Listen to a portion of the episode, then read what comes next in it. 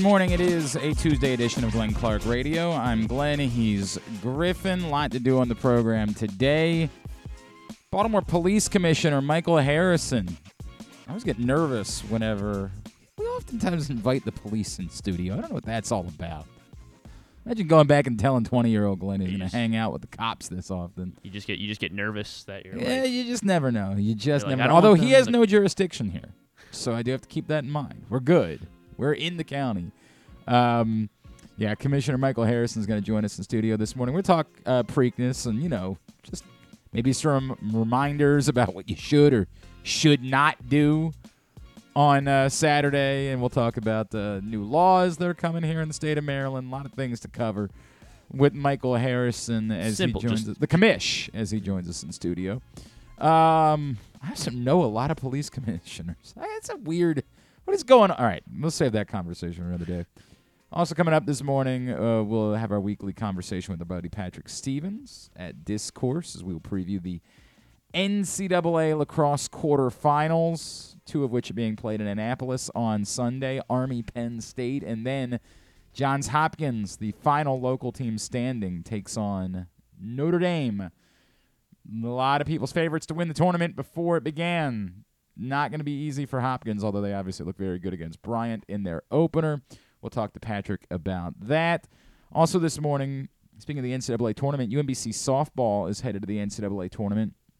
And a really inspiring story from their team, Madison Wilson, whose uh, father passed away after a battle with cancer, and she, you know, struggled with whether or not she was going to continue to play softball. All she did this year was end up being MVP of the America East Championship and help lead them back to the NCAA tournament, which is uh, pretty awesome. So we're going to chat with her about that. And uh, Larry Collmus, our old friend, Mount St. Joe alum, Baltimore zone, although he roots for the wrong baseball team. who does Well, he root for? He roots for the Red Sox. I'm happy. It's a whole thing. It's a whole thing. But he will, of course, be back in town this week. Can we continue to invite him on? yeah, I've struggled with it over the years. He's talented, though. I've tried calling a horse race before. I, I cannot do it. But Larry Collmus sure can, and you'll hear him Saturday on NBC for the Call of the Preakness, where the only Kentucky Derby runner that is running in the Preakness is Mage. Real weird. Real weird how the field shaped, shaped up for Preakness this year. Real weird we will see how it plays out. So we will learn about maybe some of these new horses when uh, Larry Collmus joins us a little bit later on. So a lot to do on the program today. You never know, maybe something else will pop up at some point.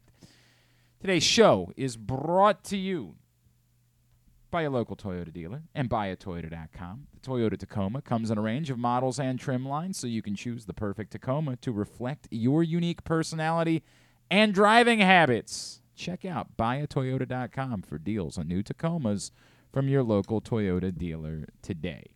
So, I uh man, I want to talk about last night, and I want to talk about it on a on a couple of layers. The first layer where I want to talk about it was I, I'm I'm sad that I wasn't able to go. Um, I, the crowd was great, obviously, and there was an electric atmosphere, except for that douchebag that catches the the foul balls and the home runs, who should be banned from every major league. So, I saw him in, in, in, in person. It was it was it was wild. He's a- Yeah, that guy should not be allowed to be at any an baseball game anywhere. No, he's not. interesting He's not remotely interesting. He has nothing to offer society, and it speaks to the downfall Yes. of what where we are as a society. That there are people that believe that person to be some sort of celebrity. He should just we should just say thanks, but no thanks when he attempts to enter a game.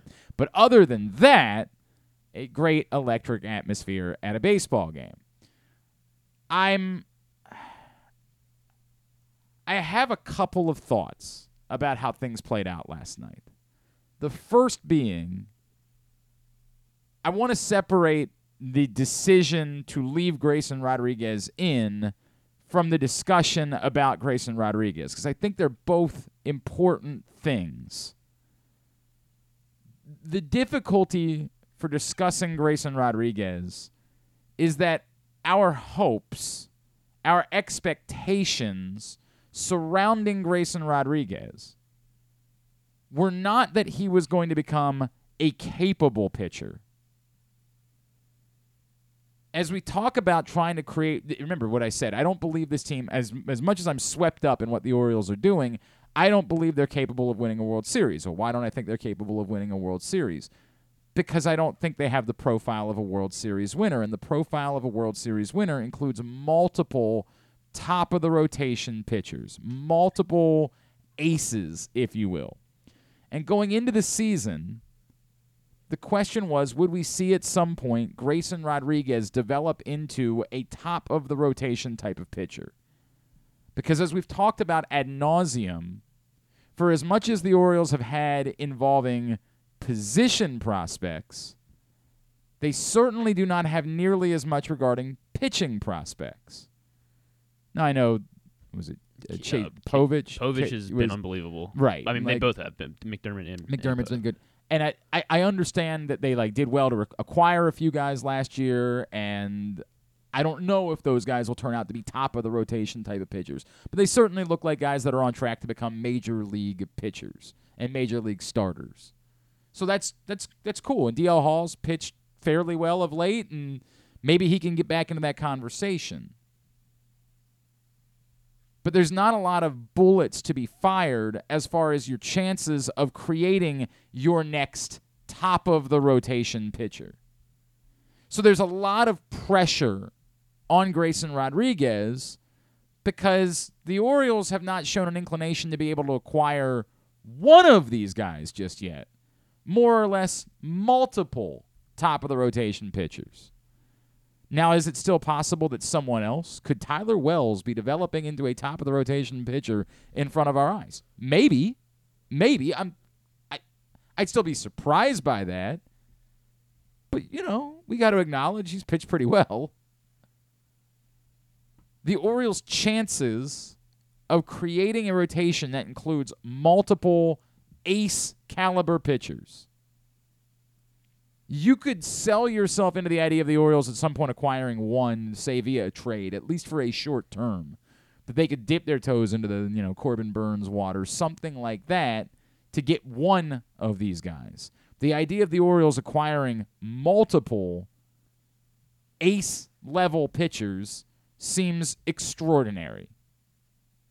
I find it basically impossible to believe. It would almost uh, require them to require them to acquire someone who's not that guy and then somehow turns into that guy. It's very difficult for me to fathom that. So it becomes almost necessary for it to be developed within the system. And Grayson Rodriguez, by far, presented the best opportunity for that to be the case. And not only by far, but maybe the only. To truly find an ace within your system.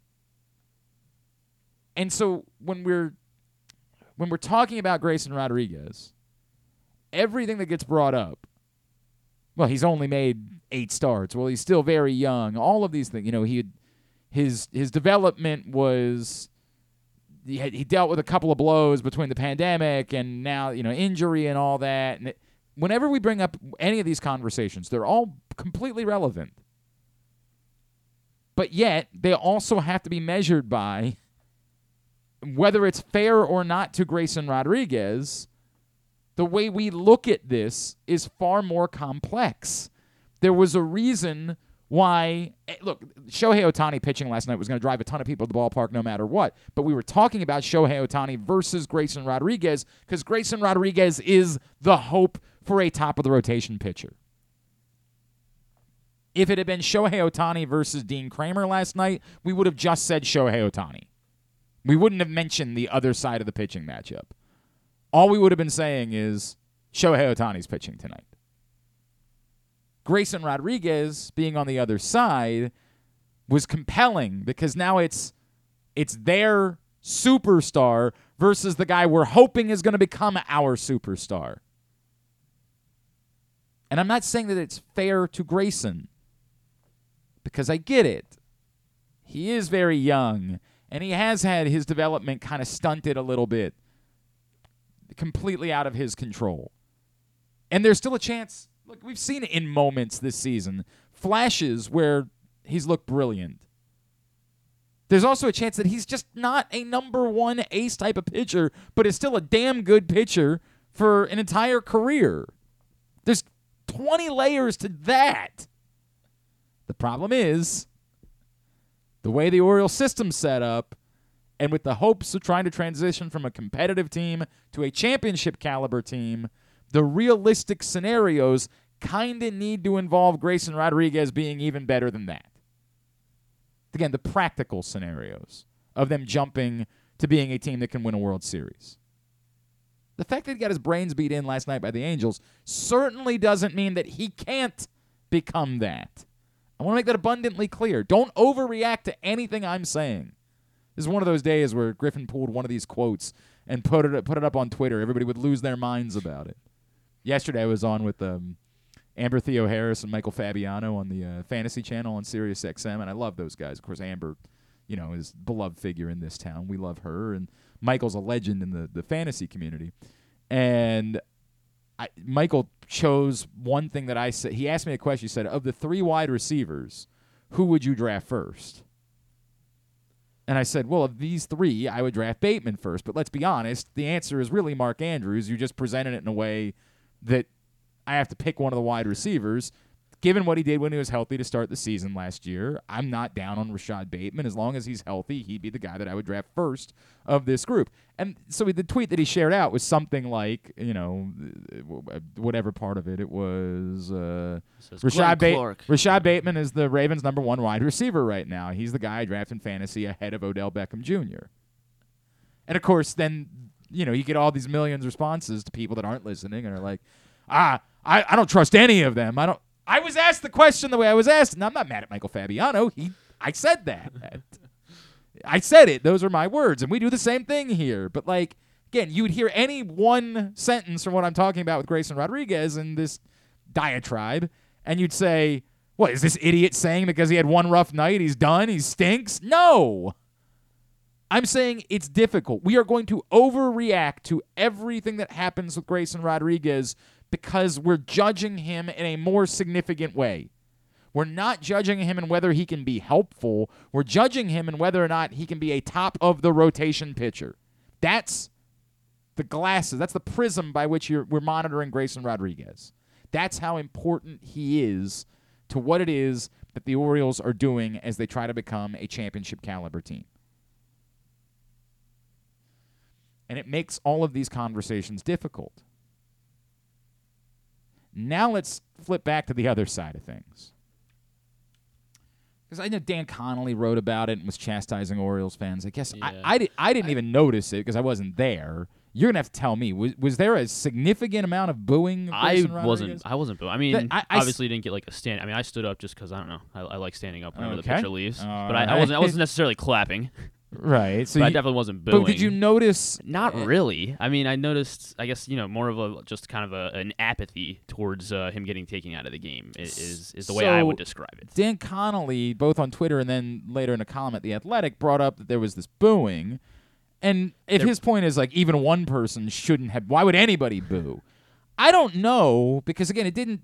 I, I, watching it on TV, it didn't come across as though it was like some sort of indictment of terrible Orioles fans that were loudly booing Grayson Rodriguez. And if anything, I wondered if it was about Brandon Hyde in that situation in, or- for anyone who was booing. Because I can tell you that I was as I was watching at Cooper's North playing trivia, I on my phone, I'm screaming, Get him out. "What are you doing?" He clearly can't get guys out. Yeah, he lost his command pretty early. It was, He's put multiple guys on base every inning. What are you doing? You're going to waste having scored four runs against Shohei Ohtani early in the game because you need to see more Grayson. Ra- This is the guy whose innings should be limited to begin with. What is going on here? And I do not like criticizing Brandon Hyde for sport. I know there are plenty of Orioles fans who do that particularly enjoy getting after Brandon Hyde, that have feelings about Brandon Hyde and you know the way that he goes about eh, building His lineup, lineups yeah. and all of those things. There are people that just like criticizing Brandon Hyde for sport. I am not one of those people, but Jesus. was it ever apparent that Grayson Rodriguez didn't have it? And as we discussed last week with Ben Verlander, I was about to say Justin Verlander. I don't believe he appeared on the program, but Ben Verlander did. As we discussed with Ben Verlander, this is the nice part. When you guys are trying to force a closer controversy, the nice thing about having a Yennier Cano is that the high leverage inning could be any inning of the game. Remember, we I went on this diatribe last week. We're all obsessed with the save statistic. But the highest leverage inning of a game ain't always the ninth inning. And in fact, I would argue more frequently it's not the ninth inning. The ninth inning just so happens to be the inning where if it goes to hell, you don't get the opportunity to rebut. Uh, Unless you're at home. Last night you would have. I'm befuddled. I mean, utterly befuddled. Why a guy that's already getting his brains get beat in gives up a home run to start the fourth inning, and there's there's no thought to, hey, we need Cano now. This is the moment when we need Cano. Not the eighth inning, because we might not get there. Right now is when we need our highest leverage reliever. And you're going to say, well, hey, you're going to be in trouble after that because you're going to have to deal with it. Try to get him Cano through two innings if you can. Then hope that Baumann can give you a couple innings after that. But right now, the game is on the line. In what world are you just leaving Grayson Rodriguez out there to get his ass kicked? How does that possibly make sense? And in Brandon Hyde's mind, he might say, Well, I got four games this week that I got to deal with.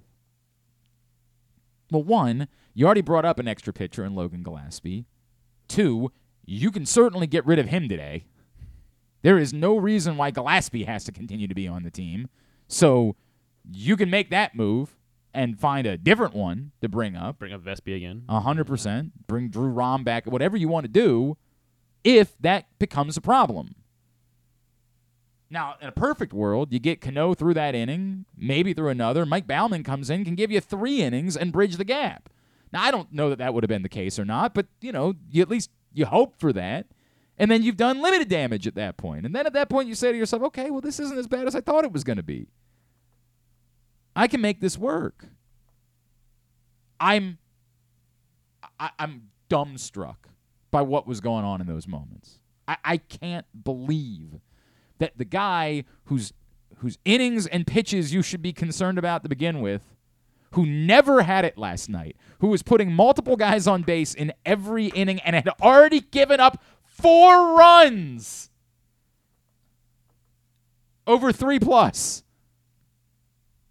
You said to yourself, but I just got to give him another shot at Ohtani. Because nothing could go wrong there, right? nothing could go wrong in that situation. I, I, absolutely beyond befuddled by what the thought process was for leaving Grayson Rodriguez in that game. And again, that doesn't give a pass to Grayson Rodriguez, who stunk. There's no way around it. But I can live with the fact. Again, beside the, I, I'm disappointed because it's diff- more and more difficult for me to feel that thing about Grayson Rodriguez, the, the, what we've seen of him so far. But I can live with the fact that there are going to be bad nights for pitchers. It's going to happen. And maybe if the Orioles were down for nothing at that point, I could understand it a little bit more. Like, hey, it don't look great tonight. Maybe we just try to get as much out of this dude as we can, limit how much damage we do to our bullpen tonight, because it's not looking like a game that we're going to win anyway. It was a tie game. It was a 4 4 game. This is the value of Cano. Cano is the guy that is a unicorn that you can put in in any situation, recognize that's your high leverage moment, and go try to win a baseball game after that point. I don't know that you would have. I can't swear by that. That would have been a long time for you to have to go, and the Orioles only had one more run in them the rest of the way. Now, maybe that would have changed had the game been closer.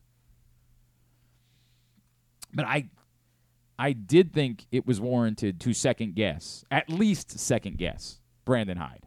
I, I thought it was borderline malpractice leaving Grayson Rodriguez in to get his ass beat the way that he got. I, I could not believe that was the scenario that played out. And if the boos that Dan Connolly and others heard last night had something to do with that, I got to be honest with you, I understand it. I'm still not a big booing guy. Like, I'm not the type that, that enjoys booing. It's not my thing. But if that was what it was about, if someone's reaction in that moment was, I can't believe you left this dude in here to give up a 7,000 feet home run to Shohei Ohtani. I don't know what it was measured at, but it was Jesus Christ. 456. Sure. Off of Boogs. I mean, It was. Boogs got in the way. Holy hell. To give up the longest home run I've ever seen. If that was the reaction from Orioles fans last night is why? Why did you allow for Grayson Rodriguez to get tagged like this when he clearly does not have it? I got to be honest with you, I understand it. I don't think it was necessary, but I get it. I, I like Brandon Hyde. I think that he has made the most out of a difficult situation. I don't think he's, you know, a game changer. I don't think he's doing something that no other manager would be capable of doing. I think a lot of it has to do with the fact that, you know, there's some talent here. But I do think the players are responding to Brandon Hyde. I think that he's part of this thing that the Orioles have figured out. And I do think that he's being put in a difficult task because he doesn't have. Kyle Gibson is supposed to be his innings eater. And, you know. not has- really, not really has, been that. has not been more than any other pitcher. So I, I kind of feel for Brandon Hyde in a weird way because I think it's difficult what he's up against. But that doesn't mean that you just allow for a game to get out of hand or for it to turn sideways because they pulled him. If you're gonna, if he's gonna give up a three-run homer and you're gonna pull him after that, holy f, do you have your answer? Now you've lost the game and you've wrecked your bullpen. What on the world is the? If at some point it's the Jordan Lyles bit where you're saying to a pitcher, dude, it kind of doesn't matter what the results are. You're going X number of innings for us tonight because You're going nine. we, we can't lose the next two games because of whatever happens tonight. And I've said that I've understood that thought process before. But that wasn't it. He was giving Grayson Rodriguez, who did not have it, the opportunity to try to get Shohei Ohtani. Bonkers. I mean, just a bonkers thought process. Like they let him face one more batter after that and then pulled him. Why not pull him before then? Use a high leverage guy, try to get out of the inning, limit the damage, and give your chance yourself a chance to win the game. I feel like I'm in crazy world. I mean, I, I- think you're right. I, I, I wish I wish I had something to push back on, but I think I mean I didn't I wasn't thinking that in the moment, but I think you're you're 100 percent right Well. I- I, mean, again, like I that's might the spot not- for Cano. I might not have thought about it the same way if we hadn't just had the conversations last week. Yeah. Again, between the conversation that I had, the diatribe that I went on, where we talked about high leverage and the fact that the ninth inning isn't the only high leverage inning of a game, and then Ben Verlander talk. Ben Verlander brought up this exact scenario. Yeah, he did. He might have said the fifth inning, but he brought up this exact scenario. And it's, I'm telling you, you'll see it in the postseason constantly. But for some reason, we're allergic to in the regular season because we're like, oh, there's 162 games. They don't matter. Again, if they didn't matter, then just like Grayson Rodriguez, get rocked. Just say, dude, go pitch for six innings. If you give up 12 runs, you give up 12 runs. What the hell do we care? And I know that the argument might be, hey, the Orioles don't think a three run game is out of hand because they've come back enough times this season to believe that a three run game isn't out of hand. And so there is some sort of argument to be made for that. But if there was any chance that there was a result there that could lead to you pulling Grayson Rodriguez that early in the game and making your bullpen do that much work on a particular night, then bring in the guy. You know, the guy that's unhittable?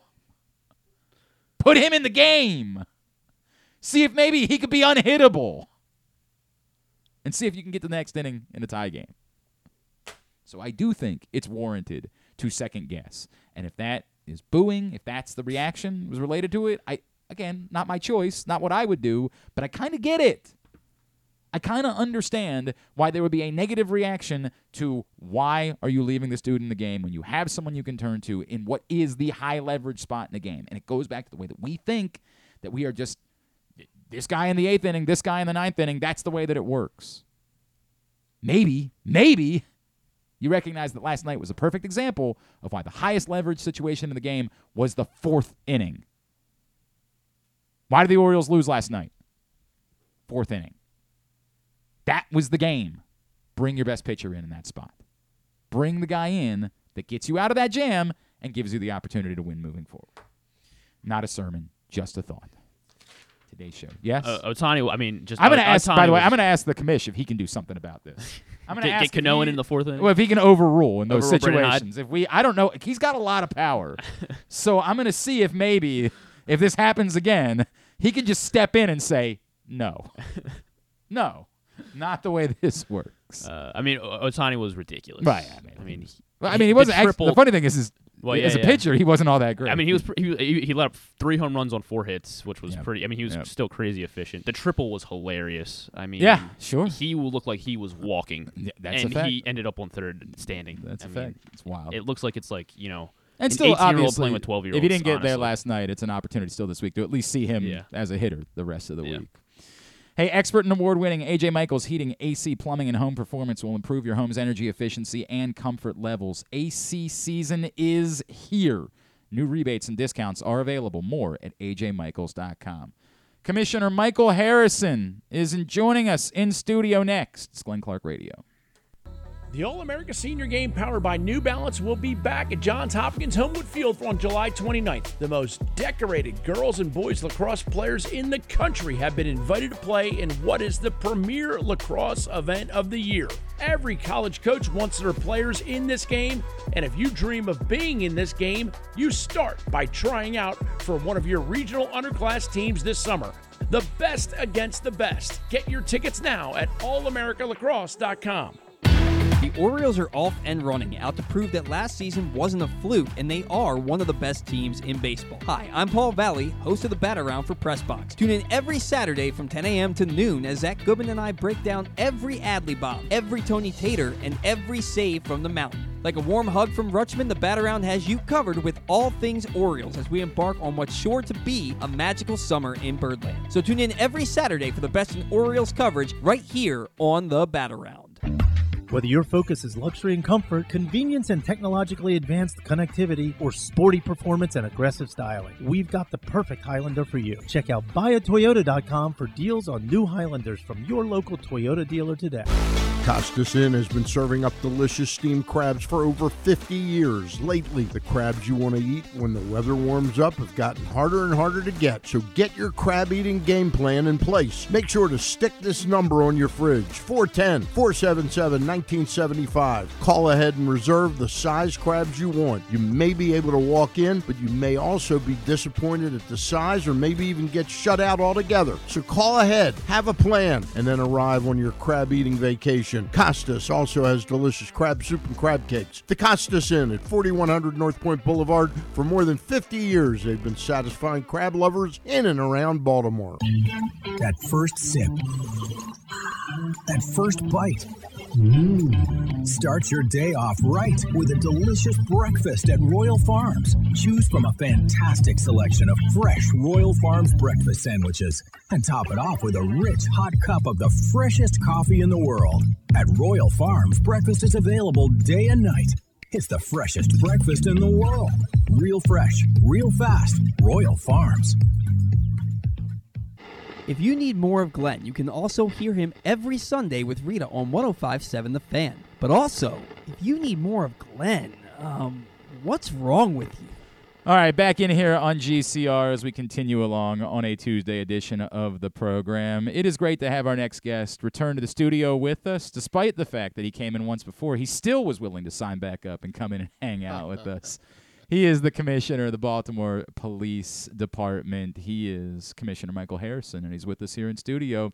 Good morning, Commissioner. How are you? I'm great. Good morning to you all. I, Good morning apo- I apolo- apologize for my screaming and, and losing my I mind. I heard you on the previous segment, and my coffee hadn't kicked in, but when I heard you, it woke me up. Is there anything that you can do? Do you have enough power, enough jurisdiction in those moments that when Brandon Hyde's leaving Grayson Rodriguez in to get his brains beat in, like you could step in and say, "Come on, man, no." As by the power vested in me by the, the city of Baltimore, I will not allow this to continue. I do not have that kind of power, Damn it. nor do I know anyone with that Well, kind of power. All right, I'm gonna keep looking. I'm gonna keep trying to see if we can't find somebody that can fix it for us. Um, it's a good week to have you in here, uh, Commissioner. Obviously, because it's a big week here in the city of Baltimore with Preakness coming up on Saturday. Um, I don't speak from any amount of experience whatsoever because me, I've I'm I've always been on the up and up. I've never done anything questionable on a Preakness Saturday in Baltimore, never at all.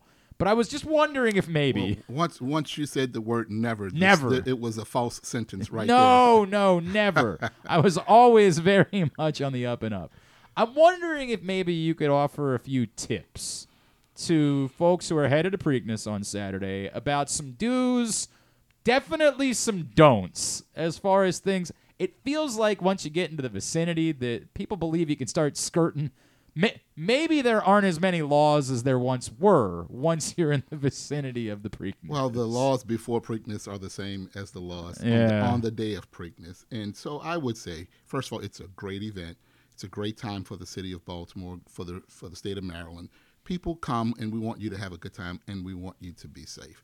Um, so I- would say the first thing is make a plan. Mm-hmm. You know, if you know you're going to have a beverage, make a plan so that you don't have to drink and drive. uh, That there's a designated driver, or that you use a ride share to get there, or whatever your plan calls for, so you don't have to drink and drive. Uh, because we will have a lot of police out there to make sure you're safe. We have Baltimore police, but we have other agencies that are helping us because Okay. we know it's a lot of lot of people coming. We have other agencies. We'll be inside. We'll be outside. We'll be in the parking lot on the street directing traffic. We want to make sure people are safe. So by all means, don't drink and drive. yeah, that seems like the biggest one. Don't drink and drive. And so make a plan. Have a designated driver. Use rideshare, uh, whatever your rideshare is, or or make arrangements to get there and get picked up. Uh, secondly, I, I actually wanna- think that what they're doing this year, having the concert now after the race, Yes. that that allows you drink during the day if you want to drink. Then stop drinking, enjoy the concert afterwards.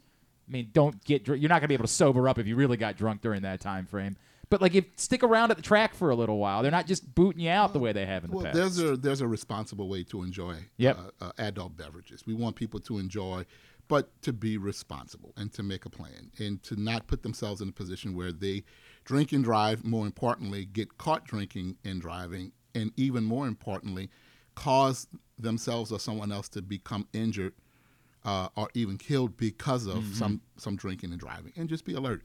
But we want people to have fun. There will be a lot of police officers out there. So if you need anything, you need directions, stop and talk to us. We'll be happy to talk to you. I, I worry about a couple of things. One, um, you know, the, the, the age of scalping tickets has largely gone away, right? Because most tickets are on your phone these days. There aren't normally any tickets, but I do still think there'll be people that will just kind of show up on Saturday and, you know, have somebody yell at you. Need a ti- I, I do still think there'll be a little bit of that because I've been there in recent years and I've seen a little bit of that. Well, there might be, and that's what we have police in uniform for. But that's where we have police who are not in uniform, who you will hmm. not see. Interesting. And we we may, you know, you don't want to get caught doing that unlawfully. So let's just make sure you stay away from that. You should always anticipate that if someone is trying to sell you something outside, it very well might not be legitimate, Mm-hmm. and you'll pay for it and get to the gate and still not be able to get in. Uh, can I ask? I, I, this is probably the. I'm, I'm, I shouldn't maybe ask this question because I might accidentally be admitting to a crime. but I'm pretty sure the statute of limitations is up, so I think we're going to be okay one way or the other. So when people start off, and- Yeah, I know. When people start off with, I think the statute Right. of limitations is up. I'm, I'm just. This is more an interesting question. I'm very careful. Go ahead. Right. Once upon a time, this is. I'm, I'm talking well over a decade ago. I was a young man.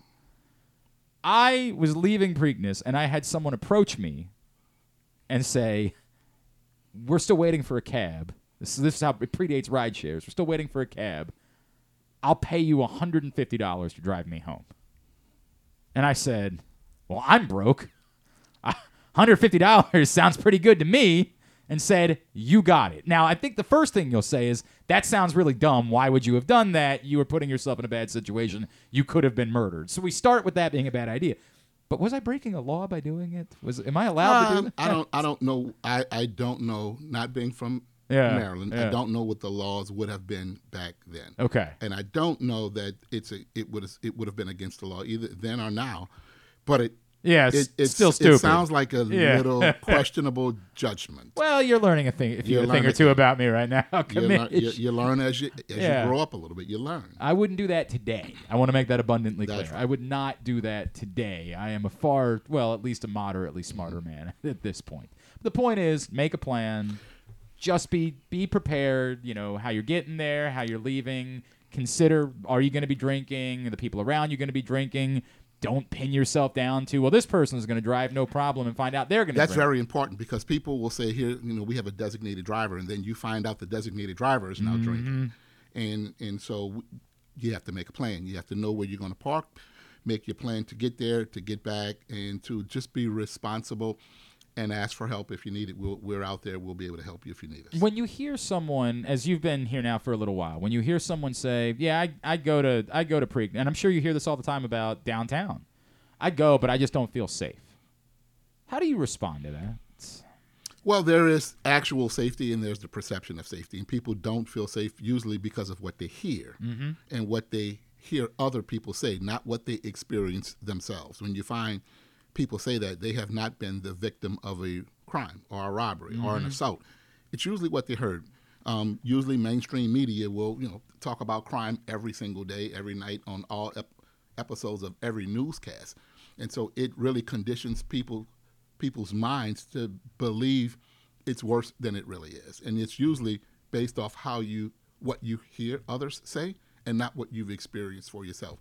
I say that we have police that are out there, we have police that are downtown every single night, especially on the weekends during the summertime. We have officers all over the city. We have help from other jurisdictions, uh, the sheriff's department, the school police, the state police, uh, the transit authority, MTA, MTDA. We have all all of our school campus police, uh, university police. We're all working together to make sure that the city is safe and that people can be safe as they come and go, especially in areas where we know they're going to be, especially downtown at ball games, whether baseball, football. Uh, and now that the arena is open, Yep. there, there there are events Way more events. every single weekend. And Yep. so we are putting officers out there.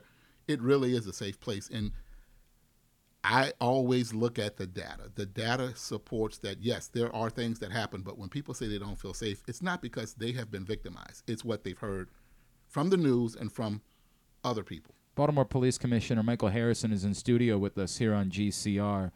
I, what you just brought up, it's interesting because now you have far more dates being filled at the arena as it is reopened, and there's a lot more. You know, Janet Jackson was on Saturday night, right? And it seems like every weekend, to your point, there's a major, massive event, and it's scheduled to be that way. I think moving forward, that's the plan for the building. There's been a lot of talk about additional things that the Orioles want to do around the stadium to add to the ballpark village. As the commissioner of the police, when you hear things like that, do you say, I, that's good, I like that. I want more activity downtown. I want there to be more going on on nights where there aren't baseball games, where I, I want there to be people understanding, hey, it's okay to be down here, to be in the city and to be, you know, around this community and lifting up local businesses. Well, I all you know, I'm a resident of the city. I always want the city to be vibrant and resilient and for things to do, have things to do, places to go, places to dine, to be entertained.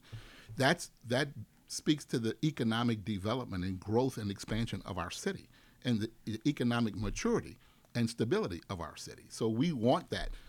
As the police commissioner, I always have to ask the question about capacity. What is our capacity to provide safety Sure. as the city becomes more vibrant and uh, more open and things are coming to the city and we have more to do which creates more need for security Yep. and so do we have the capacity and um, who are the partners who could help us pro- you know in, increase that capacity by helping us provide that public safety and security so that people are safe and that people feel safe and that they would want to come into the city and go to these events like ball games, like concerts, um, and and like dining, all of the above. So my job is to make sure that number one, we have good partners, and as we um, as officers, as we recruit officers to come into the department, and as officers are leaving, you know, our agency is becoming a little smaller, but that's a national issue. It's not just in Baltimore. We have to be smart about how we deploy. So we're utilizing all of our partnerships and relationships to create robust deployments in downtown, in mid city, in every part of the city where not just big events happen, but even some smaller events mm-hmm. where young people would gather so that we can make sure they are safe to protect them sometimes from themselves. I understand that. And so we we have to do that, but it takes partnerships and relationships. The BPD can't and doesn't do it alone. it is it is with the help of all of our partners. Again, to be And- clear, never, never I. I want to make that. When I say I understand, it was never I. I just know other people were doing things No, like that I- over the years. I, I got you. I was Right. I was not with you. So it exactly right. You and I were never causing problems whatsoever. that wasn't the case. Um, Commissioner, there's a very interesting moment that's coming, and it's a state law, and we will now have moving forward in the state of Maryland, starting this summer, legal weed. Um, this is a new thing here in Maryland. I know it was decriminalized previously, but this is now different, and I don't know what this looks like. I, I have no clue. I was joking with um, our friend Amanda. I was like, I, "Can we just walk up and down the like? If I go to a baseball game, can I wander from bar to bar, smoke?" Now, again, I want to make this very clear: not Glenn Clark, but could I walk from bar to bar smoking a joint on the street? I, I don't know what the law is. Can you help me? You, I, you you cannot. You cannot. And for it, what it does is for adults 21 years and older uh, can possess up to 1.5 ounces of cannabis. You can grow up to two cannabis plants in your home for personal use. There's no pers- there's no penalty for personal use up to 1.5 ounces. Now there are some fines up to $250 for the first offense for use of marijuana in public. So no, you cannot Okay. walk around smoking marijuana in public. It is still while it may be lawful, it is still an intoxicant. It is still, um, it alters your uh, your senses. So it is like drinking. We don't want you to have an altered state and drive. uh, un- understood. we do not want. So we, we have to be very careful. Though it is legal, um, just like at one time alcohol became legal, we still want to make sure people are being responsible. So is it basically you can smoke in your own home? in in private parts you, you can and you can possess it in your home or even in public possess it Right. up to a certain amount and but not use not public use in public spaces and outdoors with other people Somebody would say if I'm in, sitting in my car, that's still well that that may be considered somewhat of private use. Okay. however it's an altering Yep. So if we see you sitting there in your car and an then you start that, substance. We don't Yeah. want you to be inebriated. We don't want the effects of it to alter your senses where now you're driving under the influence because it does it does alter your your your ability just like alcohol does. And so we don't we want people to be safe. And so that is a concern. We don't want people to do that. We if it is lawful just have a plan make sure you're not going to drive under the influence what is what does that look like for you guys now as it becomes legal? I, well i think it's I'm sure it's you've a- dealt with it before when it wasn't legal. We've dealt with it before, but Yeah. now that it is lawful, we have to figure out how we are going, how the science is going to help us create a test for it. Like we can test people who are drinking Mm-hmm. Yep. under the influence, but how we are going to test for it if someone is caught under the influence and driving. Right now, is it pretty much you have to describe and say we, we are confident that this person should not be driving a vehicle. We can tell that the person is under the influence Yes. based on our observations and training.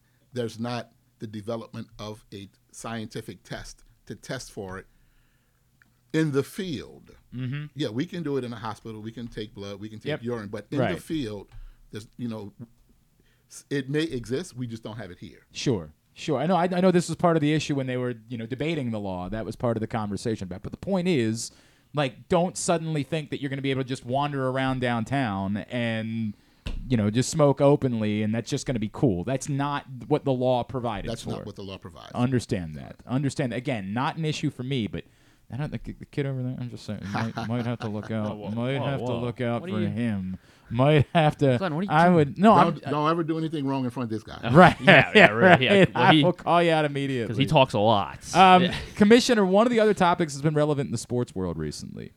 We saw the baseball coach at the University of Alabama get fired because there was a connection between he and a known better, and it was determined that there was some information that was being shared. Um, there have been a couple of scandals recently involving athletes at the University of Iowa and Iowa State about them being involved in betting as sports betting has become legal, which has, you know, for the most part, been a nice economic boost. And uh, it, while yes, I am sure there are plenty of negatives and people who have, you know, fallen in trouble, and we always encourage you to call one eight hundred gambler um, if you fall into a, a point of addiction or of need or concern. I wonder if you and your department have had to be involved or learn more about you know what if there are strange patterns and somebody at the horseshoe says to you like we're a little bit nervous about this like is that in your area at all We have not yet had conversations about that. And usually what happens is just like what ha- what happened with sports betting. There's a new phenomenon that comes and then when things begin to happen, we have to then work to create legislation to regulate it, work to create legislation on how to enforce when crimes are committed regarding betting and anything else. So this is no different. Uh, the new phenomenon is here, but we have not encountered any issues where we have to enforce that a crime was broken. So we have to figure out what crimes would exist, if Right. any, what to do about it, and then create some legislation around it. Right now, it's it's very new to us, and just like the legalization of marijuana, we will have things to happen, and we will figure it out, and we will figure out what's the appropriate enforcement and what constitutes a crime. We don't yet know that because this is so brand new. I, I, it's funny i'm going to ask this question. It's, there is a comparison to, to marijuana right? Like I, i've heard a lot of people say i don't care that marijuana is going to be legal. I'm going to i say i heard a lot of people say i've heard other people say uh, uh, on the streets not me directly. I want to make that abundantly clear i would still prefer to buy from my guy because i don't want to buy what the government thinks that i should be able to buy right like i've heard that I wonder if that still exists even in sports betting, where like, despite the fact that you can go to a casino or you can do it even on your phone now, for whatever reason, somebody says, "Yeah, but I like betting with Skip." Do you still? Well, that that happens, and so when when communities, I am really worried that you're going to eventually try to use no, some no, of the things that I've said against me in the court of. I I am really worried. This is this is your freedom of speech. that this Trust- might you're, be. you're, you're protected am- by freedom. of Is this an entrapment situation? Is It this what it this is? It is not. You're asking the question, Right, yeah. So you, you actually brought it up. Right. I would say that just like the legalization of any drug, we have to, you know, we have to. People still want people who make money doing Yeah. it before it was legal will mm-hmm. still want to make money, and so they will still try to do that because that's how they earn their money, unlawfully. Well, just like with sports betting, there will be people who before sports betting will still want to make money, so people will still do that, and people will still. I just try to- imagining you guys breaking up a gambling ring right now We- and being well- like, guys, you can just go to the casino. What is? What are you doing? Well, it's the you know, but when people go to buy um, marijuana now, Yeah. you buy marijuana now. Not again. You, you're looking if- at me, which is no, no. not me. Not Well, I, I'll look into the camera. Yeah. You know, those who you, buy Commissioner. marijuana unlawfully, not not in a place that lawfully sells it. But when you buy it unlawfully, you buy it in the same places and in the same way you buy heroin and cocaine and illegal guns and anything that's illegal. You do it the same way and from the same people. But now that it's being legalized, you know, there are dispensaries and places where Yep. you'll be able to go. Well, you can now bet at the casino, but those who do underground betting and those who do it unlawfully earn their money that way. They will still want to earn their money that way, and we will then have to figure out how are we going to enforce that. What constitutes a crime, Right. and how are we going to enforce it? Is there legislation that allows us to do it now, or do we need to go create it? That's interesting. I mean, it's just it's fa- it's unfathomable to me that that could still be going on. But I get it. Like that's this is what we do. This is what we know. And there could be situations where I get better odds from this person or whatever it is, and that's the reason why I continue to do it. But obviously, that becomes unlawful at this point. I- Have you had to learn anything? I, one of my favorite things in the world is strange laws that are still on the books. Right? Like we love. Have you learned anything about a law that exists here in Baltimore that maybe wouldn't have existed in New Orleans or somewhere else that you've been? Not that you've necessarily enforced, but you're like, why is this a law since you've shown up? Well? I, I don't. I, excuse me. I, I don't know that I can call anything off of the top of my head, but there Yeah. are always there are always laws that we say, well, why is that? Right. Why is that unlawful? And or why is it lawful? You know, we ask the question both ways, and there in some places, what is lawful, certainly in New Orleans, is not lawful here. Um, you know, everything is open 24 hours a day. You can, you know, nothing Yep, closes. yep. But here and in other places, things close at a certain time, um, and it will be unlawful for for that to be any different here. So it's different cultures, and the culture changes from city to city, state to state. So it's not unusual because I've been to so many different places to to see how things are are done. So I don't know that there's anything that is curious to me. I, it's funny because when I would visit New Orleans, I was told two two things: you can do whatever you want, but don't do don't pee on the street. That was the one thing I was. T- you're you do whatever you want to do. You pee on the street, you're getting busted. That's the way it's going to work, right? And I was Yeah. like, okay, I'll I can keep that in mind. I think that's a very there's a lot of bars here. I figure feel But like I can you- get into you, one you of them. have to slow down your intake to keep Yeah, from having put yourself in that position. hundred percent. And then the second one was, and don't speed on the causeway. They're gonna bust you. Don't speed on the causeway. They're gonna get you Yeah. every time. Do not speed. Whatever you do, right. don't speed on the causeway. Those are the two things that I was warned about when I went down to New Orleans. They said basically everything else, you're pretty much good. not, I Not know it's not actual. I Not that's not actually the case, but within reason, I was told that way. Um, and you mentioned that you're still looking for folks. we are still looking for folks. We want to. We're hiring. We have great incentives, uh, sign-on bonuses, uh, housing allowance, student debt help with student debt. Um, we retention bonuses. We want to. We want to hire the best and brightest, but we want to keep good people in our department and try to to encourage them to stay longer. So we have great incentives. We're the highest paid in the state Okay. and we have great packages, great incentives to come on. Um, and so, anybody interested in a career in law enforcement really should look at the Baltimore Police Department. We are the greatest comeback story in America.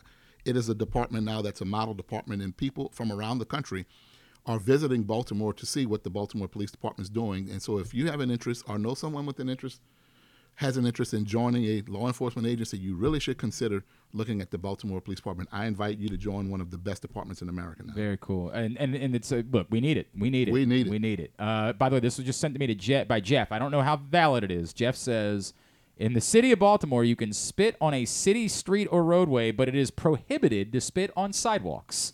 So there's a funky there's a funky law. He also says it is illegal to curse inside the city limits. You've never busted anyone. For cursing, have you? Well, That's we're- the- you know we're- you won't believe this. That's the reason why Pressbox moved to the county. We're actually. probably all, we're probably all guilty of both of those.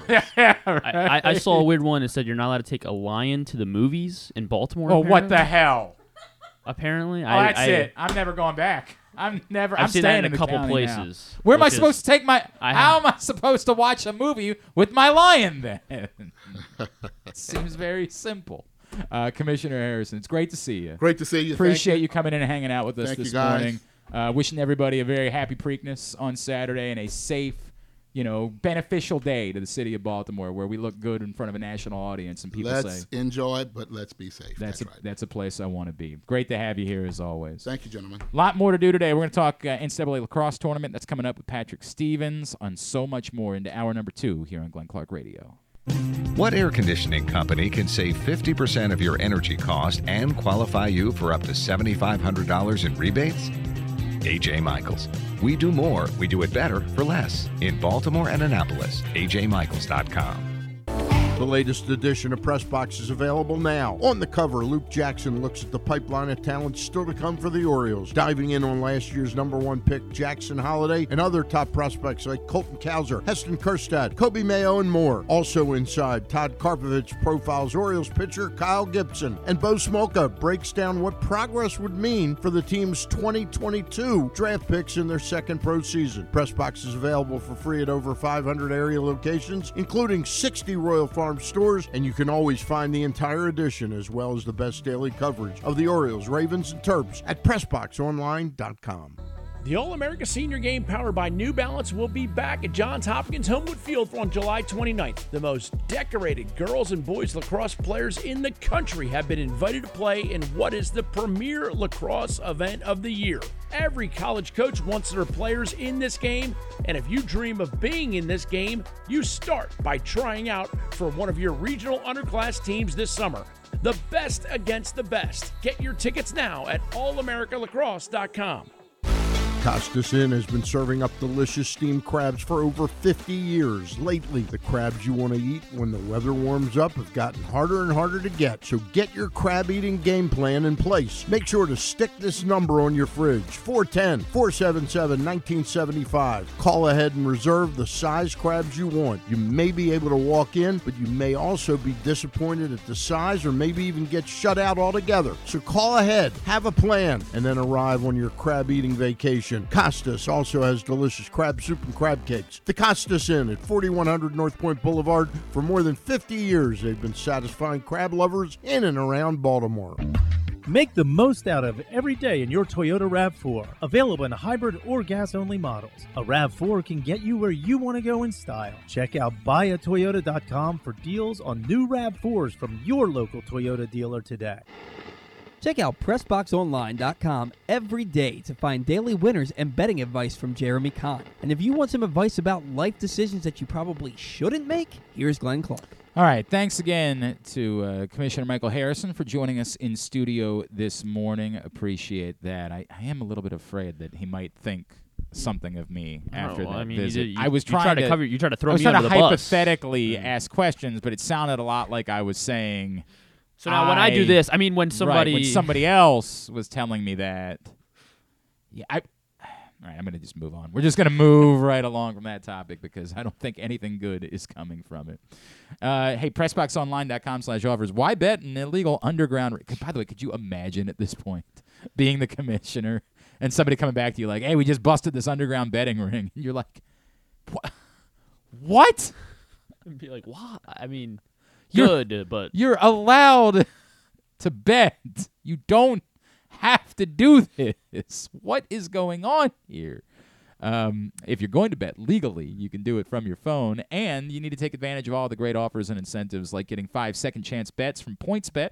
When you deposit and bet your first fifty dollars, just go to PressBoxOnline.com slash offers to claim your incentive. Is it still going to be called PointsBet, or is it going to be like Fanatics PointsBet? What's it? I don't. I don't know what that's going to be like moving forward. read the Uh, press release here. I'll uh, I'll have John Colson dive into that as well. Um, a couple of things quickly, and then we're going to chat with our buddy Patrick Stevens here in just a minute. They uh, did finalize every time. So somebody presented this to me. What? I mean, well, I guess their lo- their logo now just has Fanatics like But it still around says right? points. Yeah, it still bet. says points. Okay, so I don't know if it'll stick be with PointsBet. Yeah. PointsBet brought to you by Fanatics, whatever it is. Um, so the the the Za'Darius Smith trade became official this morning, and I I didn't get to talk about it much yesterday just because we had a lot of other things to discuss, but it was brought up to me, and I I apologize I don't remember who said this to me last night. They said, well, keep in mind Za'Darius Smith in the second half of last season kind of stunk, and I said. I don't know. Again, is it possible that a nine sack guy could kind of stink? And I went back and I looked, and uh, through week eight, Za'Darius Smith had seven and a half sacks, and then he finished with nine. Now, I would still say, well, this isn't like talking about with Justin Houston. You can say, well, hey, at, at his age, it's very difficult to imagine him, you know, being able to replicate the production that he had early in the year a year ago in Baltimore. I don't know why I would feel that way about Za'Darius Smith at 30. Like, is it odd that he wasn't as productive the rest of the year? I don't think he even played in the final game of the season. Is it is it odd? I guess it is, and I certainly did not watch nearly enough Vikings games to know if he was making an impact but taking on more double teams and opening things up for someone else. But I'm still gonna struggle. It this is the hilarious part. They didn't even get two fifth round picks for Za'Darius Smith they they swapped two picks to move up to the fifth round. A sixth and a seventh for two fifths. And Za'Darius Smith. I am so befuddled by this trade. I, I can't begin to describe it. I I don't know if the Ravens, you know, just were not interested because of Za'Darius Smith rebuffing them a year ago, like they just said, "Hey, we're not going to get into this conversation," or if they just said, "Hey, we we can't spend any more money." There's no way. As much as we've massaged our cap to this point, there's no way that we can make it work. What is Za'Darius Smith's cap figure for this year? I mean, I I don't want to talk out of my butt. Za'Darius Smith's cap figure, I would assume, because I know he sound, signed a healthy contract. Za'Darius Smith is staring down a. 66 total. I got it. I Oh, got good it. job. Nope. For some What? reason, I know, Spot yeah, Track I'm looking at it too, and it's just what is that all empty. about? That is a really weird bit. Okay. Well, So- if it's 11-7 guaranteed, I, I mean, we I guess we can't guess. Like, I, that is the difficult part. Hang on a second. Let me get. I got it here. Uh, go to a different source. Uh, Fifteen point four is his cap figure for this season. So that's that's, Mm, that's- a that's healthy. pretty big. That's a Yeah. healthy number, and so it might be that there was no way for the Ravens to massage it and make it work. Like I, I will acknowledge that that's possible. There was just no way. Although you would think with Lamar Jackson's number being as small as it is, um, I mean, uh, maybe they're still planning on Leonard Floyd and some. or, or they still intend to sign. They, of course, we got to call Patrick here. Oh, yeah. Um, and obviously they added in Sam Mustafa yesterday, so like they're not done adding players. Um, their number sits at 227. All right, so okay. I mean, they they still have to clear space at this point. and I, I think some of that I don't remember all that. This is where I'd rather be having this conversation with Brian McFarland. It's totally possible that it just wasn't feasible. There was no way for them to make it work because you would think that that price for that player it'd be a price that other teams would be willing to pay. Hour number two of today's show also brought to you by PressBoxOnline.com slash contests. Opportunity for you to go check out all of the area's minor league baseball teams. Four tickets to each of the mi- local minor league baseball teams, plus an E-ZPass Maryland on-the-go transponder preloaded with $25 and a $50 gas card from Royal Farms in order to help you get around. You must be 18 or older in order to enter, and the sweepstakes ends June 14th. Again, PressBoxOnline.com slash contest to get registered today. Joining us now, of course, read his stuff, USA Lacrosse Magazine. Follow him on Twitter, at D1scourse. He is our friend, Mr. Patrick Stevens, and he's back with us on GCR. Patrick, good morning, my friend. I hear you had some uh, adventures in traveling on Saturday trying to beat the weather. Yeah, it was um, it was a little bit of an adventure simply being in Charlottesville when the you know they had a lightning delay, and then once the players got back on the field, it was basically a deluge right then and there. And then uh, the, you know the best part, of course, was feeling like I had the timing down right. I was at Charlottesville about five after four.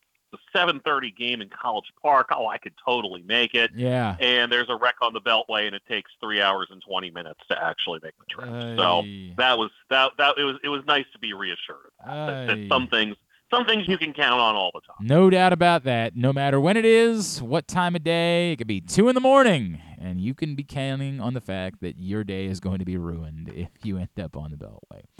All right, uh, a heck of a first weekend. Obviously, there were a couple of blowouts, but some real thrillers, including in College Park on Saturday night.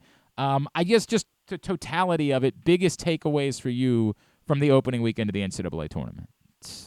Yeah, like you said, like there were five pretty good games and, and three games that, that weren't so great. And, you know, I think you could see the Virginia Richmond and, and Notre Dame Utah games coming as, you know, it was going to take certain things happening uh, for them to be interesting. And then when those things didn't happen, it, it, it got kind of carried away there. Uh, I was impressed with Johns Hopkins, what they did in the middle two quarters against Bryant, scoring 15 goals in a row at one point. I mean, this this did not strike me as a Hopkins team that was going to drop 22 goals on anybody, um, let, you know, let alone in an NCAA tournament game. So, you know, great for Hopkins. And then, you know, you look at those games and the, the one goal games throughout the bracket, even the even the Yale Georgetown game, 19 to 17, that Georgetown won was fantastic. But Duke getting pushed uh, by a really experienced and, and slick Delaware team. Uh, the Army Maryland game on Saturday night that you mentioned. You know, Penn State finishing up the the weekend with that one goal victory over Princeton after being down by what was it six there in the first half. Um, and uh, you know there was another one goal game, the overtime game between Michigan and Cornell that might have been the best game of the weekend, uh, where that game was tied I think ten different times. So uh, you got a lot of really good games that weekend. I'm curious to see now. Uh, can do we get another weekend where there's like three of the four games are really good, or is this where you see you know the the separation that was apparent throughout the entire season of Duke, Notre Dame, Virginia ahead of everybody else? that's Uh, do we get do we get three blowouts and maybe kind of an interesting Penn State Army game? that- That, I, think it's an open question.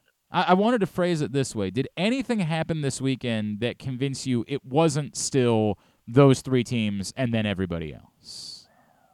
Not really. I mean, Yeah. I, I was not surprised that Delaware gave Duke some problems. I didn't think that was going to be a 12-11 game. I thought it would be more like 15-11 for Duke. But you know, Duke is a team that th- there's pro in just about every game Duke plays. There's you know 20 to 30 minutes where they play really really well, and the other 30 minutes you just don't know what it's going to be. And so that's the thing with them that makes me wonder. Um, can they stitch together four complete enough games, close enough to complete games? Uh, but there's nothing that suggested to me um, that anybody else was that much better. I mean, it, you know, Michigan went on the road and won a one-goal game in overtime, which is awesome for Michigan. But I don't know if I think that they're that much better than I did after watching them beat Penn State and Maryland. Mhm. Uh, I've seen Army already this year, and, and what they've done is they've played everybody well. They, their three losses are by a combined four goals. For so for them to come in and, and play a, a you know an up and down Maryland team in a one goal game, not shocking. Yeah. Um, I did not expect them to get to 16 goals. And the fact of the matter is, and I'm sure you want to get into Maryland in a bit here, but Army just ran by Maryland's defense at midfield. Just had no problems whatsoever doing it. The the goal, the the go ahead goal with about three and a half to play by Jacob Moore was a perfect example of that. Like, is anybody going to cover this guy? Can anybody cover this guy? And then, you know, you, you know, I, I think certainly you come out of the weekend with a more positive opinion of Hopkins after what it did to Bryant.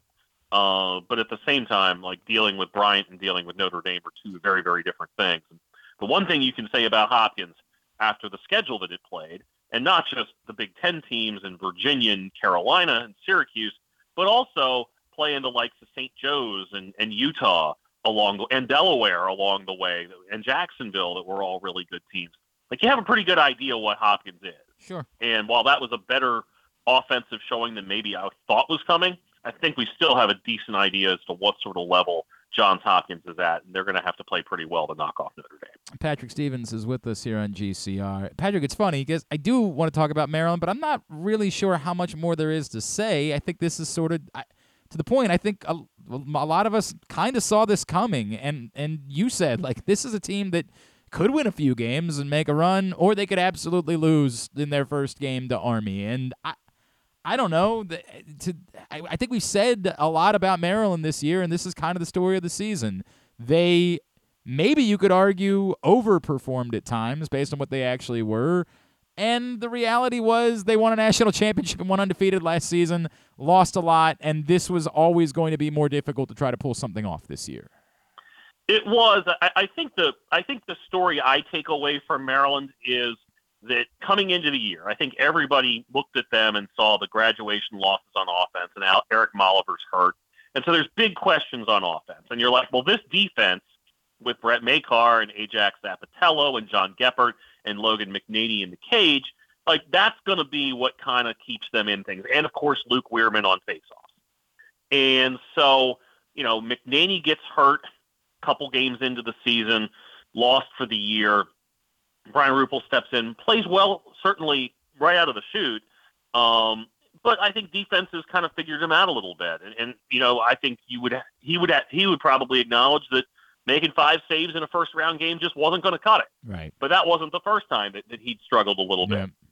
But it's not just on the goalie. Like I mean, Zappitello gets hurt too, uh, and and I think that's almost a perfect bookend for this team. McNaney and Zappitello going down, one on the front end of the season, one on the back end of the season, and Maryland's defense in the end just simply wasn't good enough to be able to sustain anything. I mean, you look at at uh, you know Michigan put 14 on them, uh, Army puts the 16 on them here. Uh, they they managed to win enough faceoffs to hide that deficiency for a good chunk of the season. Uh, but it became a much bigger deal at the end of the year, and uh, you know they needed to have a game. And this is no knock on on Luke Wierman, but they needed a game where they had the ball for 70% of the time. And it just, that just did not happen. And that's a lot, that has a lot to do with Will Coletti, Frederick County kid, um, that did a great job for Army. Uh, it's funny, you think about, you go back to Maryland's title run in 17 and they ran into all those good face-off guys along Mm-hmm. the way Mhm. uh, whether it was whether it was Baptiste or Erlin or whoever, and they just kind of scrapped their way to like 45 to 50 percent against most of them. It's like that's good enough, and that's kind of the approach that that an Army would have to take against Maryland this year. It's like, well, this is a really good face-off guy, but if we can make it 50-50, and it was 18 to 17 for Maryland, so close enough. uh, That's fine, and that was essentially the one thing Maryland had going for it. And if it was going to be close, then they were going to probably get exposed on the defensive end, and that's and that's what happened. Now, Hopkins on Sat on Sunday down in Annapolis gets that test that you brought up in Notre Dame. As good as they looked against Bryant, as nice of a season they've put together, there's one team all year that's been able to beat Notre Dame. Did it twice, obviously, in Virginia. What would a roadmap be to Hopkins having a chance to pull off a victory against one of the favorites to win the national championship? Well, I think you start with what we were talking about going into the first round, which was like, well, maybe Utah, which had a, a really good face-off guy and it just had a great weekend in the ASUN tournament. Maybe they can win enough face-offs, and maybe they can they can control things and, and maybe keep things in check for Notre Dame. Well, that didn't happen. The Notre Dame face-offs face-off guys did fantastic, and they were up eight nothing in a blink of an eye, and that game was over faster than any other game this weekend. So Hopkins needs to win face-offs and kind of control the pace. And I, I think too, uh, one of the things that they need to do is continue to get help from all over the roster. You know, when you look at Notre Dame, they've got great options on close defense. Chris Fake, formerly of of Yale, it feels like he's been playing college lacrosse forever. Uh, and Chris Conlin, the Holy Cross transfer. Their D middies between Ramsey and Tevlin are fantastic. Tevlin's one of my favorite players in the country because of just how much stuff he does. He runs on the on the midfield. He on offense. He plays face-off wings. He plays short stick D midi. When they go into man down, they give him a pole and he runs out there. Uh, and so you look at Hopkins and you say, well, you're probably going to have to have a fair bit of possession. You're going to have to have a good goalie game. Tim Marcial's going to have to probably steal a couple. Uh, I think one of the keys to dealing with with uh, with Notre Dame is to do what Virginia did, and it's easier said than done because they've got so many big defensemen. Uh, it's basically to be able to prevent the ball from getting inside. Uh, the Taylor kid is basically a lethal finisher, uh, a guy that is able to to take all sorts of passes from both Kavanagh brothers and just deposit them in the cage. Simple as that. And so, you know, I think Hopkins is going to have to a score to some level here. You're probably going to need 12, 13, 14 goals to win this thing, but they need some other things to go right too. Now, the good thing for Hopkins is is they've been a fairly consistent team, and so you know if they're on the upper end of that consistency, then they might have a shot in this one. I, I think they do have a shot, but they're going to have to play really well. This is not a game where they can go out and commit 15 turnovers and expect to win. No, I think there's no doubt about that. That's the second game on Sunday. Penn State Army, the first game uh, for those that are headed down to Annapolis. Again, I know those aren't two teams that we think are you know title contenders, but what do you expect from that one? Well, you know, like I said earlier about Army, like you know what level they're at, and I give Penn State a ton of credit uh, for the season that they've put together. It, they're not a team full of stars. They have good players, the Traynor brothers and T.J. Malone, and Ethan Long had five goals after uh, scoring 11 the entire regular season. And then you look at Jack Posey on defense, and you've got Frassi on the goalie, um, who's probably their best, been their best player this. I mean, that's a first or second team All America type goalie right there. And so I think that has, you know, the makings of a 12 11. Like, I expect that game to be close. I expect it to be entertaining. And it might just be the best game of the weekend, although on paper, it, it could be kind of fun to see Virginia and Georgetown trade blows here. I don't know if, if Georgetown has quite enough in the tank to keep up with Virginia. but I also don't expect that game to be anywhere near as near as much of a dud Yeah. as their quarterfinal two years ago was when Virginia won 14 to three. I, I don't know. Maybe it's just that I, I that Georgetown the performance that I saw against Loyola. Still, I don't know. I'm I'm a believer in what Georgetown has been doing for a while, and the chance for them to have at least to your point, be in that game, give themselves a chance. Um, before we play our game, one note: um, Maryland loses Ian Martinez. I know that was a bit surprising. Um, what's the actual impact for them of losing Ian Martinez? Well, it probably means that they'll be leaning on freshmen a little bit more. It also means that they'll be looking in the portal for one more dude, uh, in all likelihood, or maybe they just sign an extra freshman later, something along those lines. Or maybe they hold the scholarship in case somebody transfers in the middle of the season and they want to be able to pick somebody up. But that's kind of the math for them. Yeah. Um, you know, I think you know, it's obviously not like losing Hakim Hart, but that's still five points a game or so, you know, 15 to 20 minutes a game. And so they're going to need to find somebody to, to, to fill that role. Now, if the recruiting class is as good as everybody says it is, then it's probably not going to be as much of a problem, and you can divvy up those minutes among some of the newcomers. Uh, but it certainly does leave a, a little bit less experience, and I believe that reduces the number of players in the program who were in the program when Mark Turgeon was still the head coach uh, to two. I believe it's Donta Scott and Julian Reese are the only two holdovers left. That's a good point. That is a good point. All right, let's play our game. Can Patrick Stevens name the MLB players that this particular team has played for? I came across something, Patrick. I had no maybe you knew this because the first person that's on our list this week is someone who apparently you can go see play in Frederick this summer as he signed with their Atlantic League team um, that just launched play this year. And I was completely unaware of that. And maybe at some point you're going to say to me it's time for us to go out there and watch that team.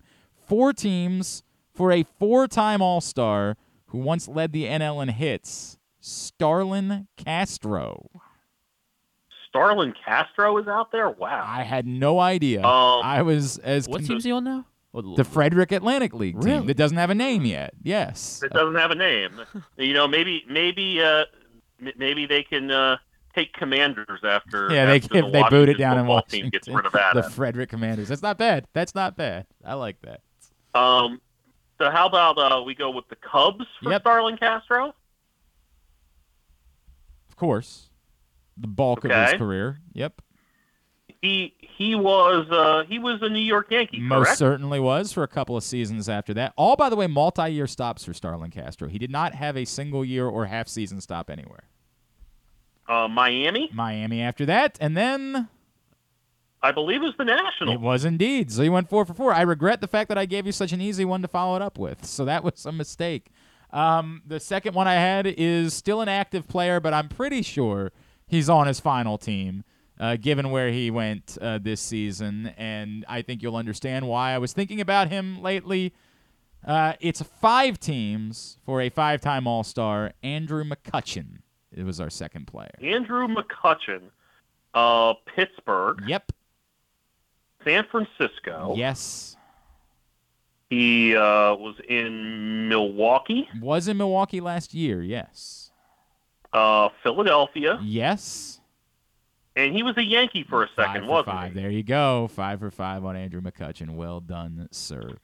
All right. Uh, is it is it uh, Justin Annapolis this weekend, or are you trying to sneak up on Saturday too somehow? No, it's gonna be a it's gonna be a double dip. Uh, driving up Friday to Albany uh, to catch the two games up there. That's uh, Duke and Michigan and Virginia and Georgetown.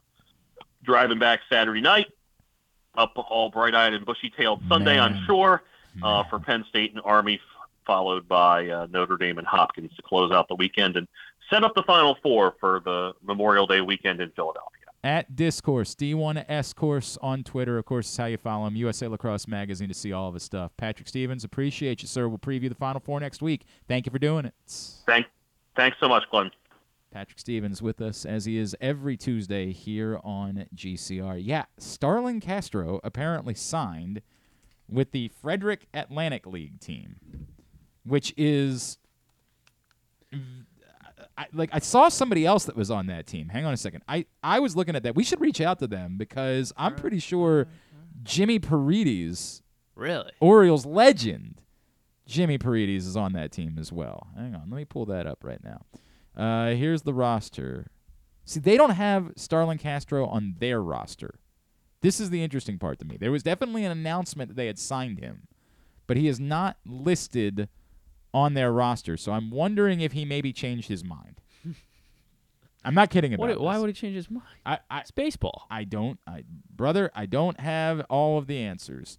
But uh, the Atlantic League website on April 24th said uh, the new, soon to be named Frederick Atlantic League Professional Baseball Club is excited to announce the signing of veteran infielder Starlin Castro. Castro, 33, is a 12 year MLB, blah, blah, blah, blah, blah, blah, blah. But I go to their roster right now and I look at their infielders, and they have Esvaldo Abreu, Luke Becker, Gavin John, Scott Kelly, and Jose Marmolejos. I see S- Marmolejos is a definitely a good baseball name. Starlin Castro on that list. The injured list only has Steven Brault, the former uh, uh, big league uh, uh, He was a Pirate, reliever. I want to say he might have been a national two, maybe.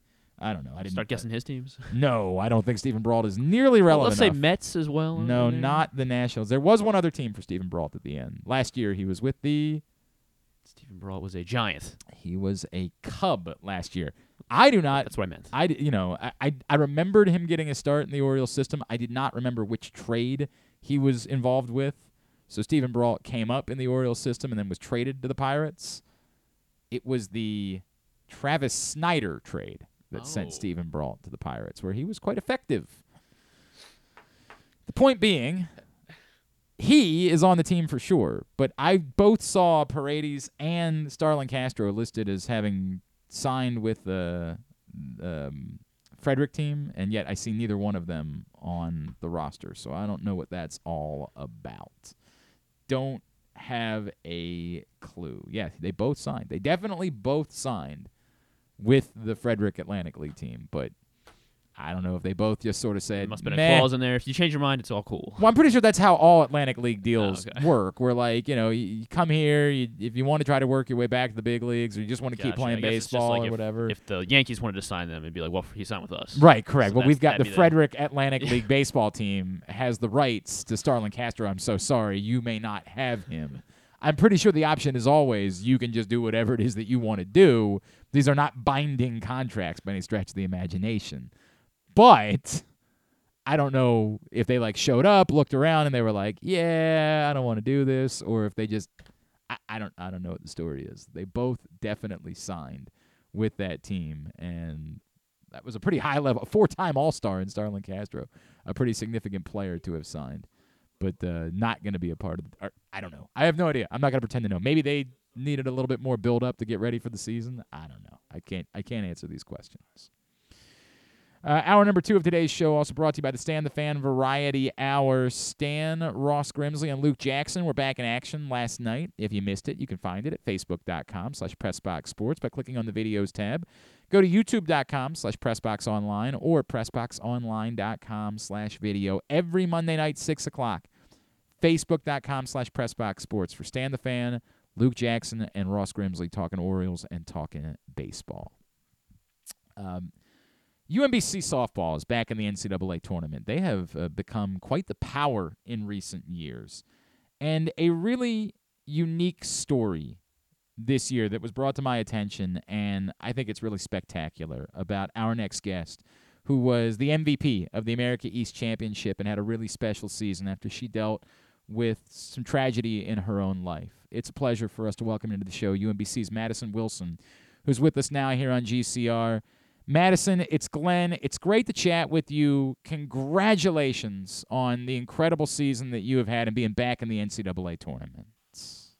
Thank you so much. I'm so glad to be here to be able to do this. Madison, I um I did not know um you know your story, and it's you know I'm gonna I, I can only imagine how emotional it is for you, and I might end up getting emotional. Um, you maybe didn't know that you were even gonna keep playing softball, and your dad was going through what he was going through. Can you tell us a little bit more about everything that you felt and the decisions that you had to make about your own athletic career? Um, it was a very hard last two years. Uh, right before Christmas, actually on Christmas Eve, my dad was diagnosed with neuroendocrine carcinoma of stage four of the rectum, and my dad was someone who he was a six five, 250 pound man that was drafted by the Phillies um, when he was in college, Wow. and never have seen him as anyone but strong and able to do everything and anything. And to go from a time of seeing that to seeing my dad within a year start to really decline and getting that prognosis, it was devastating. Um, it was something that I wish upon no one to go through at all. No parent, no girl, not even my worst of enemies or anything. It's something that is so hard to go through. But I was very lucky to have the support that I have here at UMBC and my friends and family to be able to get me through it. It was a challenging time, but talking with my dad, he wanted me to live my life and he wanted me to go through not with any doubts that I didn't do what was what I wanted. And he wanted me to follow my dreams and he wanted to watch me play softball. And that's exactly what I did. Last Wow. year was something that was extremely hard and took over a lot of my mental and something that I really had to face this past summer of if I wanted to come back again. And I had a conversation with him and he told me to do what made me happy. And that was something that was hard for me to figure out because I didn't know what was making me happy at that moment. And with a lot of therapy and talking with friends and family, I made the decision just to come back and see how it was. And the fall went great. And then I came back for the spring and I made a vow to myself that I would just have fun this season and be able to do it in his honor. And that's exactly what I've been doing this whole entire time is learning to love the game again, like I was in when I was younger. And that's helped me so much be able to achieve what I have so far. Oh, uh, that is really powerful, Madison. I, I, I just, uh, I, my thoughts to your family. Uh, you know, I can only imagine that doesn't go away. Um, uh, you know, you playing softball and achieving things doesn't make that pain go away, and I understand that. But, um, what a powerful testament. How, how much did that mean to you this season? To say, hey, I, I want to play for my dad. I want to do everything I can for my dad. How much were you feeling that game in and game out?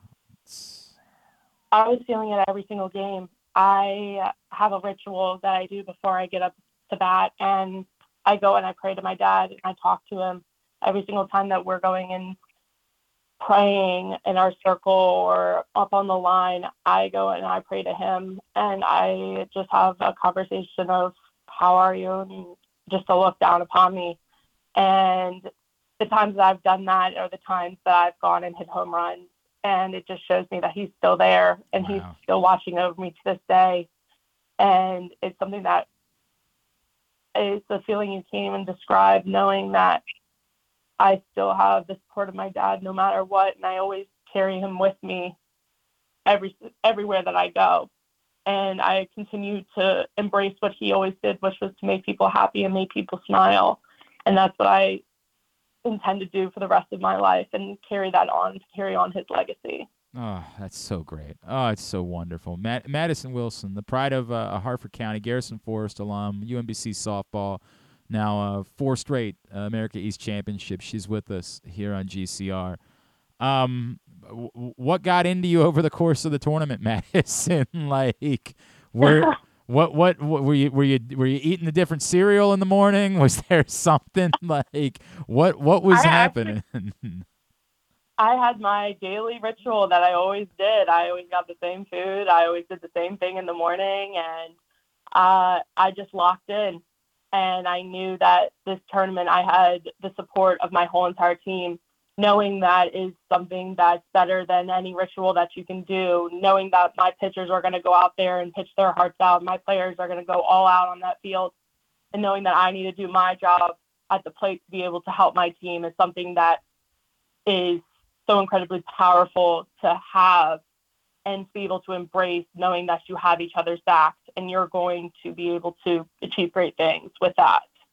Uh, that proved to be the case. I mean, there's no doubt about it. Yeah. I- I- what these last few years being a part of it, th- this just absolute power that UMBC softball has become. Can you describe like what it's been like, you, you know, through the ups, through the downs for you, and then how? How has it happened that you all become such a dominant program within the America East?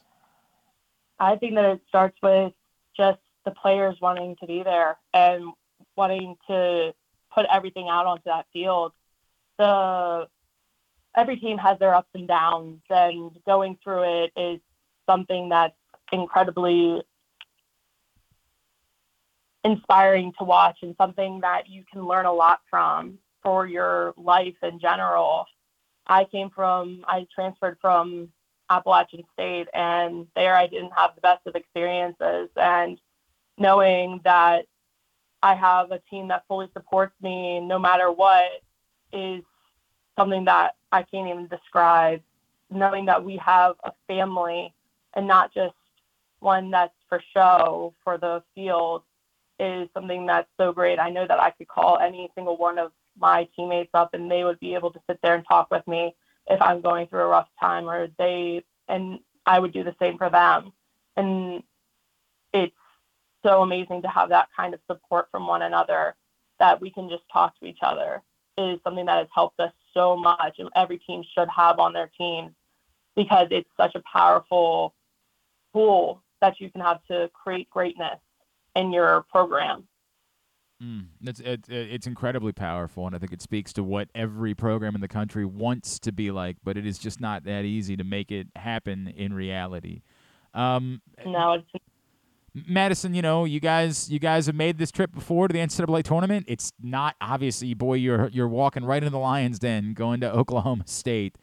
Um, Mhm. What's it take now? You know, for everything that you guys have accomplished, I can only imagine what it would mean to win a game in the NCAA tournament and really make that type of statement. What is it going to Yeah. take? you can go. Okay, no, I just meant what what will it take for you guys to be able? What have you learned from the last couple of trips, and what do you know you're going to have to do? What's going to have to go right in order to go pull off, you know, a colossal shocker and win this game on Friday? Well, I feel that any team is beatable. Any team, and it shows in every single conference across the whole U.S. You see teams that are from the bottom all of a sudden upsetting bigger teams because they take them for granted and they think that they're going to just bulldoze over top of them, and those teams come out with a fury. And you have to be able to match that or be above and beyond that. And for the first two years going up against big, huge teams, when I was in um, Arizona, that was such an eye opener, such a big, huge stadium with so many fans Mhm. screaming around you. And it's so surreal of this is what it's like. This is huge from our little softball field where we have our parents come out and our friends. Being in something like that is very daunting, but now being going through it three times, it doesn't feel as daunting. It feels something that is accomplishable. And going in there knowing that we have to fight the whole entire time, every second, every pitch is something that needs to be a fight, is something that we're going in with the mentality of to be able to win a game. We when we were against Duke, we almost beat them. Right. Georgia, Arizona. It wasn't very. They didn't win easily. They had to fight for it, and we fought the whole entire time, which is something that is awesome for us. A school that nobody thinks will be able to do anything to be able to be in the game the whole entire time is something that's awesome. And this year, we're really putting that mentality forward of we're not scared, we're ready. It, it, it sounds, you know, like, and I'm not, I'm not trying to create any bulletin board material or anything like that, but it sounds like that you guys have an amount of confidence of, you know, we, you, you, you can't guarantee anything, but you know you've built something and you're going to be able to give it your absolute best shot at pulling it off. Oh, definitely. We are not backing down that's something that we said once we won our championship, we're going in there to win. We are not going to have the experience like everyone else does. We are going in there to win because we know that we can and we have the ability to. It's just us producing. I, I look, I it would be unbelievable, right? I mean, it would be absolutely. I can only imagine what it would mean uh, to you, to your family, for that to happen. Um, Madison Wilson, It bef- would- yeah. I, if I could, before I let you go, just I, I know you talked about how you're going to live the rest of your life moving forward and what you're going to do for your dad. I, I, I found out you've already been involved in trying to lift up, um, working with um, with charities and and the fight against cancer. Can you just take me through like your your future and what that looks like as you now try to say, hey, I want this to be a goal for me for the rest of my life to be involved in this fight. I think that it's important for everyone to know that this can happen to anyone. Um, it's something that people don't talk about very much, and it's harder for parents to talk about because they don't want to sometimes be vulnerable with their kids because they want them to see them as strong. And even to the last breath, my dad fought, and he was, I will never see him but anything but strong. So I encourage so many people, I will go and tell it to everyone, please go and get checked. Do your annual checks. Do not, if you have a little tweak or anything like that, trust me, nothing is worth going and having your life, having to fight for your life because you thought that it was just something minor or something that wasn't that important that you can keep going, you're fine. To go and to be able to just put it to ease for your family and if not for yourself but for them. I my dad was someone that never was a farm boy. He didn't go to doctors very often, mm. but once all this happened, he talked about never wasting an opportunity, never wasting that time that you have with one another. If you might not want to go, just go. It's not worth going and regretting anything. And he told that to people to the very last breath that he to make sure you go and never have a regret. Be able to go out there and lay everything out so that you know that you did everything that you can. Be there for your family, be there for your friends, do everything that you can to be there because you never know when that time might be up. So I encourage everyone to be able to go and get checked, go and do your colonoscopies, go and do your routine checks of everything just to have peace of mind. It doesn't cost, it only costs a little bit to be able to have that kind of peace of mind knowing that everything's okay. And if something isn't, that you can avoid it. Because my dad sadly didn't get that. He got to the point where he was still working as a carpenter all the way up until his diagnosis, and he had stage four cancer and it was eating away at his spine and he didn't even know it. He just thought that he had back pain because he was getting older. And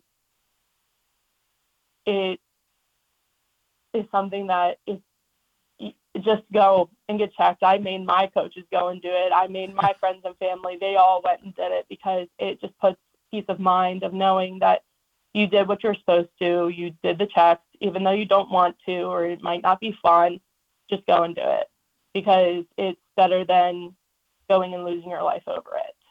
Uh, Madison, unknowingly, you might be talking directly to me and someone that needed to, to hear that message today. I'm a I'm a 40 year old Yeah. man, and I I you you might have just shook something in me as a reminder. Um, I I am uh, Look I'm- at it for other people because it's important.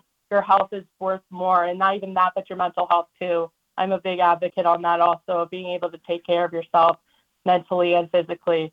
If you need help, it's not it's not it's okay to get help. And people think that it's not because you're not strong. You're actually stronger because you are willing to say that I need help and I need someone to help me through it. It's something that's so much more powerful than saying keeping it all locked in. Go and get help, talk to someone, talk to a friend. It doesn't matter who it is. Just go and get the help that you need if you are struggling, no matter if it's physically or mentally, because it's not worth it. It's not worth having to go and fight for your life if it's just as simple as just going and talking to someone. Uh, Madison, I, I'm blown away uh, by your strength, and I'm I'm so happy for you and your team, and can't wait to see what happens on Friday as you guys travel down to Oklahoma State. Our our love to your family, um, it, it, an unbelievable story and really powerful wor- words. Thank you for sharing them with us this morning. We really enjoyed this conversation. Thank you so much for letting me share. It's absolutely an honor to share his story and to share mine, and I cannot thank you guys enough. We're, we're rooting for you. Go get him on Friday. Thank you, Madison. Madison Wilson from uh, UMBC. Wow, that uh, that hits me. Uh, that hits me big time. Um, she's on Instagram at ma wilson seventeen twenty four, um, and I think she's a, a worthy follow, uh, given that voice that you just heard. And uh, huge opportunity. That game will be on uh, ESPN Plus on Friday. A chance for you to check out UMBC in the NCAA tournament as they travel down to Oklahoma State this week. Phew. Wow. Um, busy, obviously. Busy Tuesday morning here on GCR. The Orioles have made a roster move. Would you believe? Logan Gillaspie did indeed make a one day appearance on the Major League roster. As we said, you can just always make the move. Interestingly enough, Cole Irvin is the one who's called back up. So again, I guess the only question becomes: Is there a thought to skipping Grayson Rodriguez at Yeah. some point? And would Cole Irvin be the one that would be asked to be called upon in that cer- situation? Like, is it a you know kind of like Drew, you're here, and when we need you out of the bullpen tonight, we'll turn to you. But if you know we don't use you out of the bullpen, maybe we think about now. Of course, last night after the game, I do believe that Brandon Hyde said that Grayson Rodriguez will make his next start. But I think there's a difference between being kicked out of the rotation and maybe again looking at innings and thinking perhaps you skip the next time through the rotation. That to me has been something that I have thought about a few times in terms of Grayson Rodriguez. Uh, Cole Irvin, while it was disastrous for a few starts, has been much better his last two times out. Uh, over his last two starts, 14 innings, nine hits, three total earned runs over those two starts. In May, he has pitched to a point zero, a seven one WHIP and a 1.93 in ERA in his two starts. So Yeah. Even the start before that, his last one in April, six innings, one run. yeah, And, uh, clearly trending in the right direction, and we'll see. But again, right now, presumably he's just there to be an extra arm in the bullpen. All right, um, man. Before we get into talking some Preakness with our next guest, I just uh, Griffin. This is the part of the show where we normally go over the uh, ALE standings. Correct? Uh, yes, yes, I, think do like that. appropriate. Eleven This is- forty-three every show. Right. Normally when we do that. So in first place are the Tampa Bay Rays. Well, And then in second place, the Baltimore Orioles. Yeah, Not so bad. Then in third place, the Toronto Blue Jays. In fourth place, the New York Yankees. Oh, and then in last place, oh, God, you hate to see it. It's the, the Boston Red Sox in last place in the American League East. Hey, apropos of nothing, joining us now here on GCR. He's back in town this week. Of course, we'll be calling the Preakness on Saturday from Pimlico for NBC. He is Mount St. Joe's own. The great Larry Collmus is back with us on the program. Larry, it's Glenn. It's always good to catch up, man. Thank you for taking the time. Well, what an introduction, you know. Uh, as, as people might not realize, I, I am currently a fan of that last place Yeah, that's a real miserable bummer. team that Just a- lost ten to one last night. Just a real But uh, you know, it, it, it's okay. It's just one of those. Things. Well, hey, but on set, uh, they had a good game on Sunday night, though, right? Like they had a nice performance on. Sun- oh wow, no, yeah, that was nine to one they lost. Oh, yeah, it was a little bit better. Ah, It's just I got to tell you, it's real heartbreaking, Larry. Real heartbreaking for a guy. I'm still not over the Can we fact. both that, agree? Can we both agree the Yankees? well, we do agree on We- that. we- We do agree Okay, on good. that. And Aaron Judge is a cheating cheater, as we learned last night.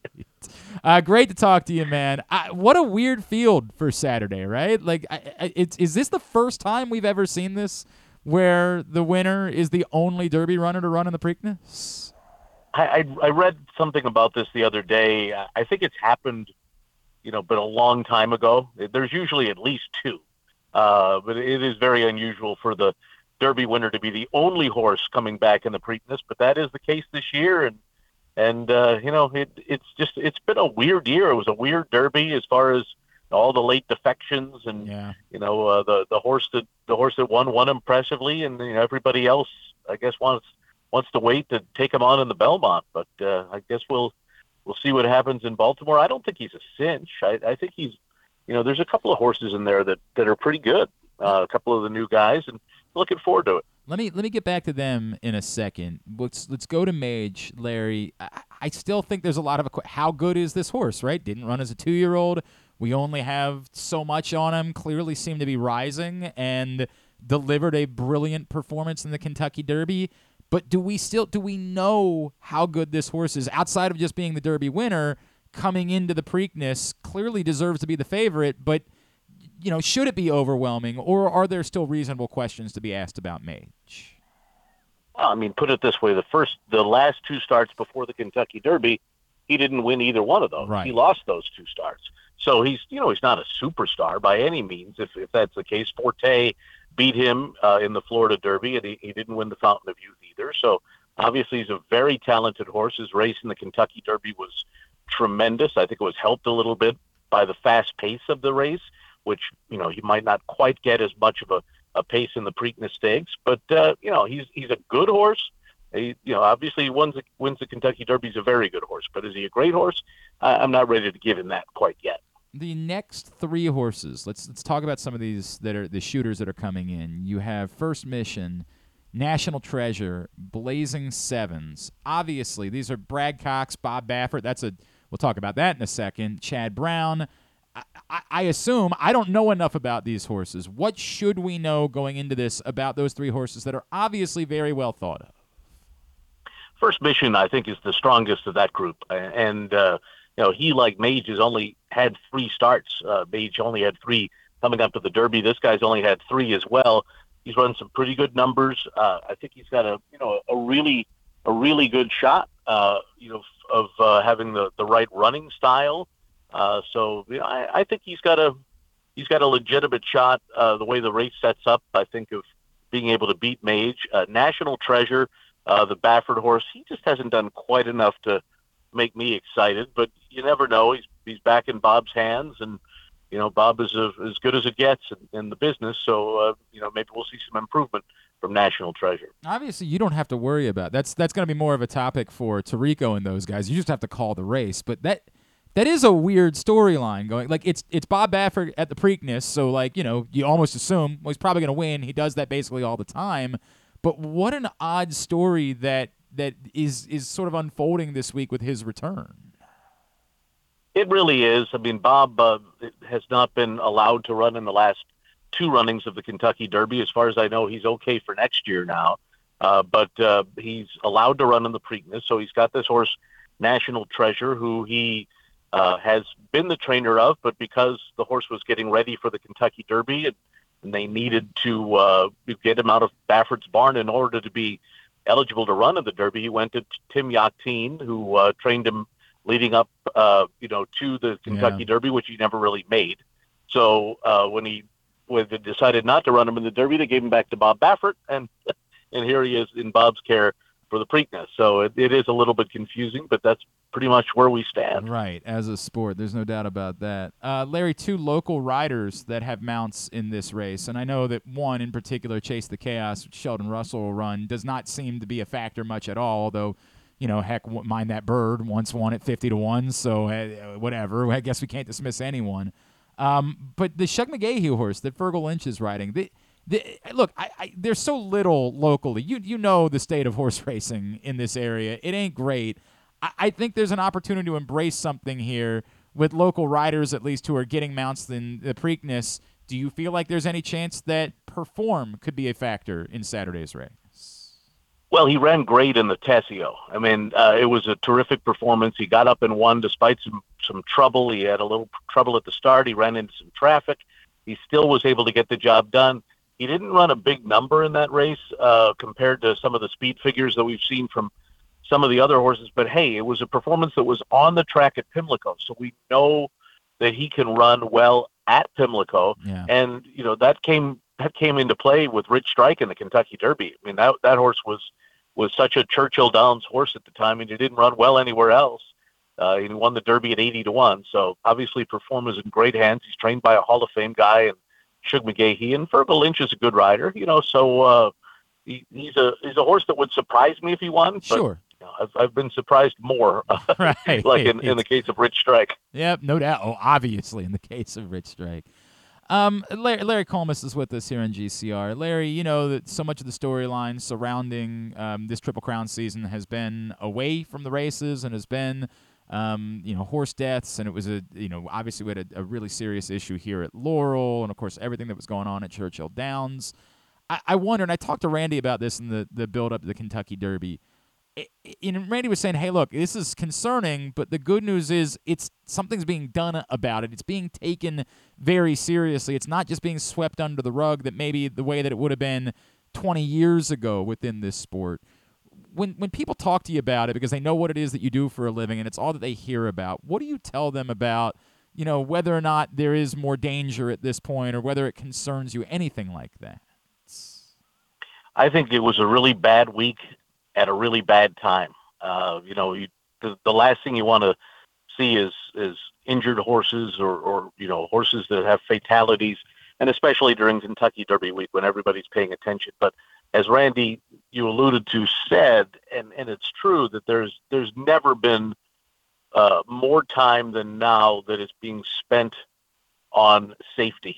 Uh, it is just a, it's been paramount in racing, and it has to be because you know we're we're under a lot. The game is under a lot of pressure. There's a lot of people out there that that that see that uh, you know that you know horses are or having injuries, and they're paying more attention than ever, and and a lot of things are being done about it. Uh, the the veterinary examinations. It's why we saw five horses scratch before the Kentucky Derby. They didn't they didn't pass the veterinary examinations, and that's that's a good thing. Mm. Uh, you you want those horses to be looked over as hard as possible to make sure that they're in proper shape to run in the races, and and the fact that that's been going on, and there's and there's so much with this new organization HISA that uh, is uh, taking control of of you know the the uh, safety issues and the medication. I mean, it, the the game is is being watched over uh, harder than it ever has, and and that is a good thing. And you know, obviously, you never want to see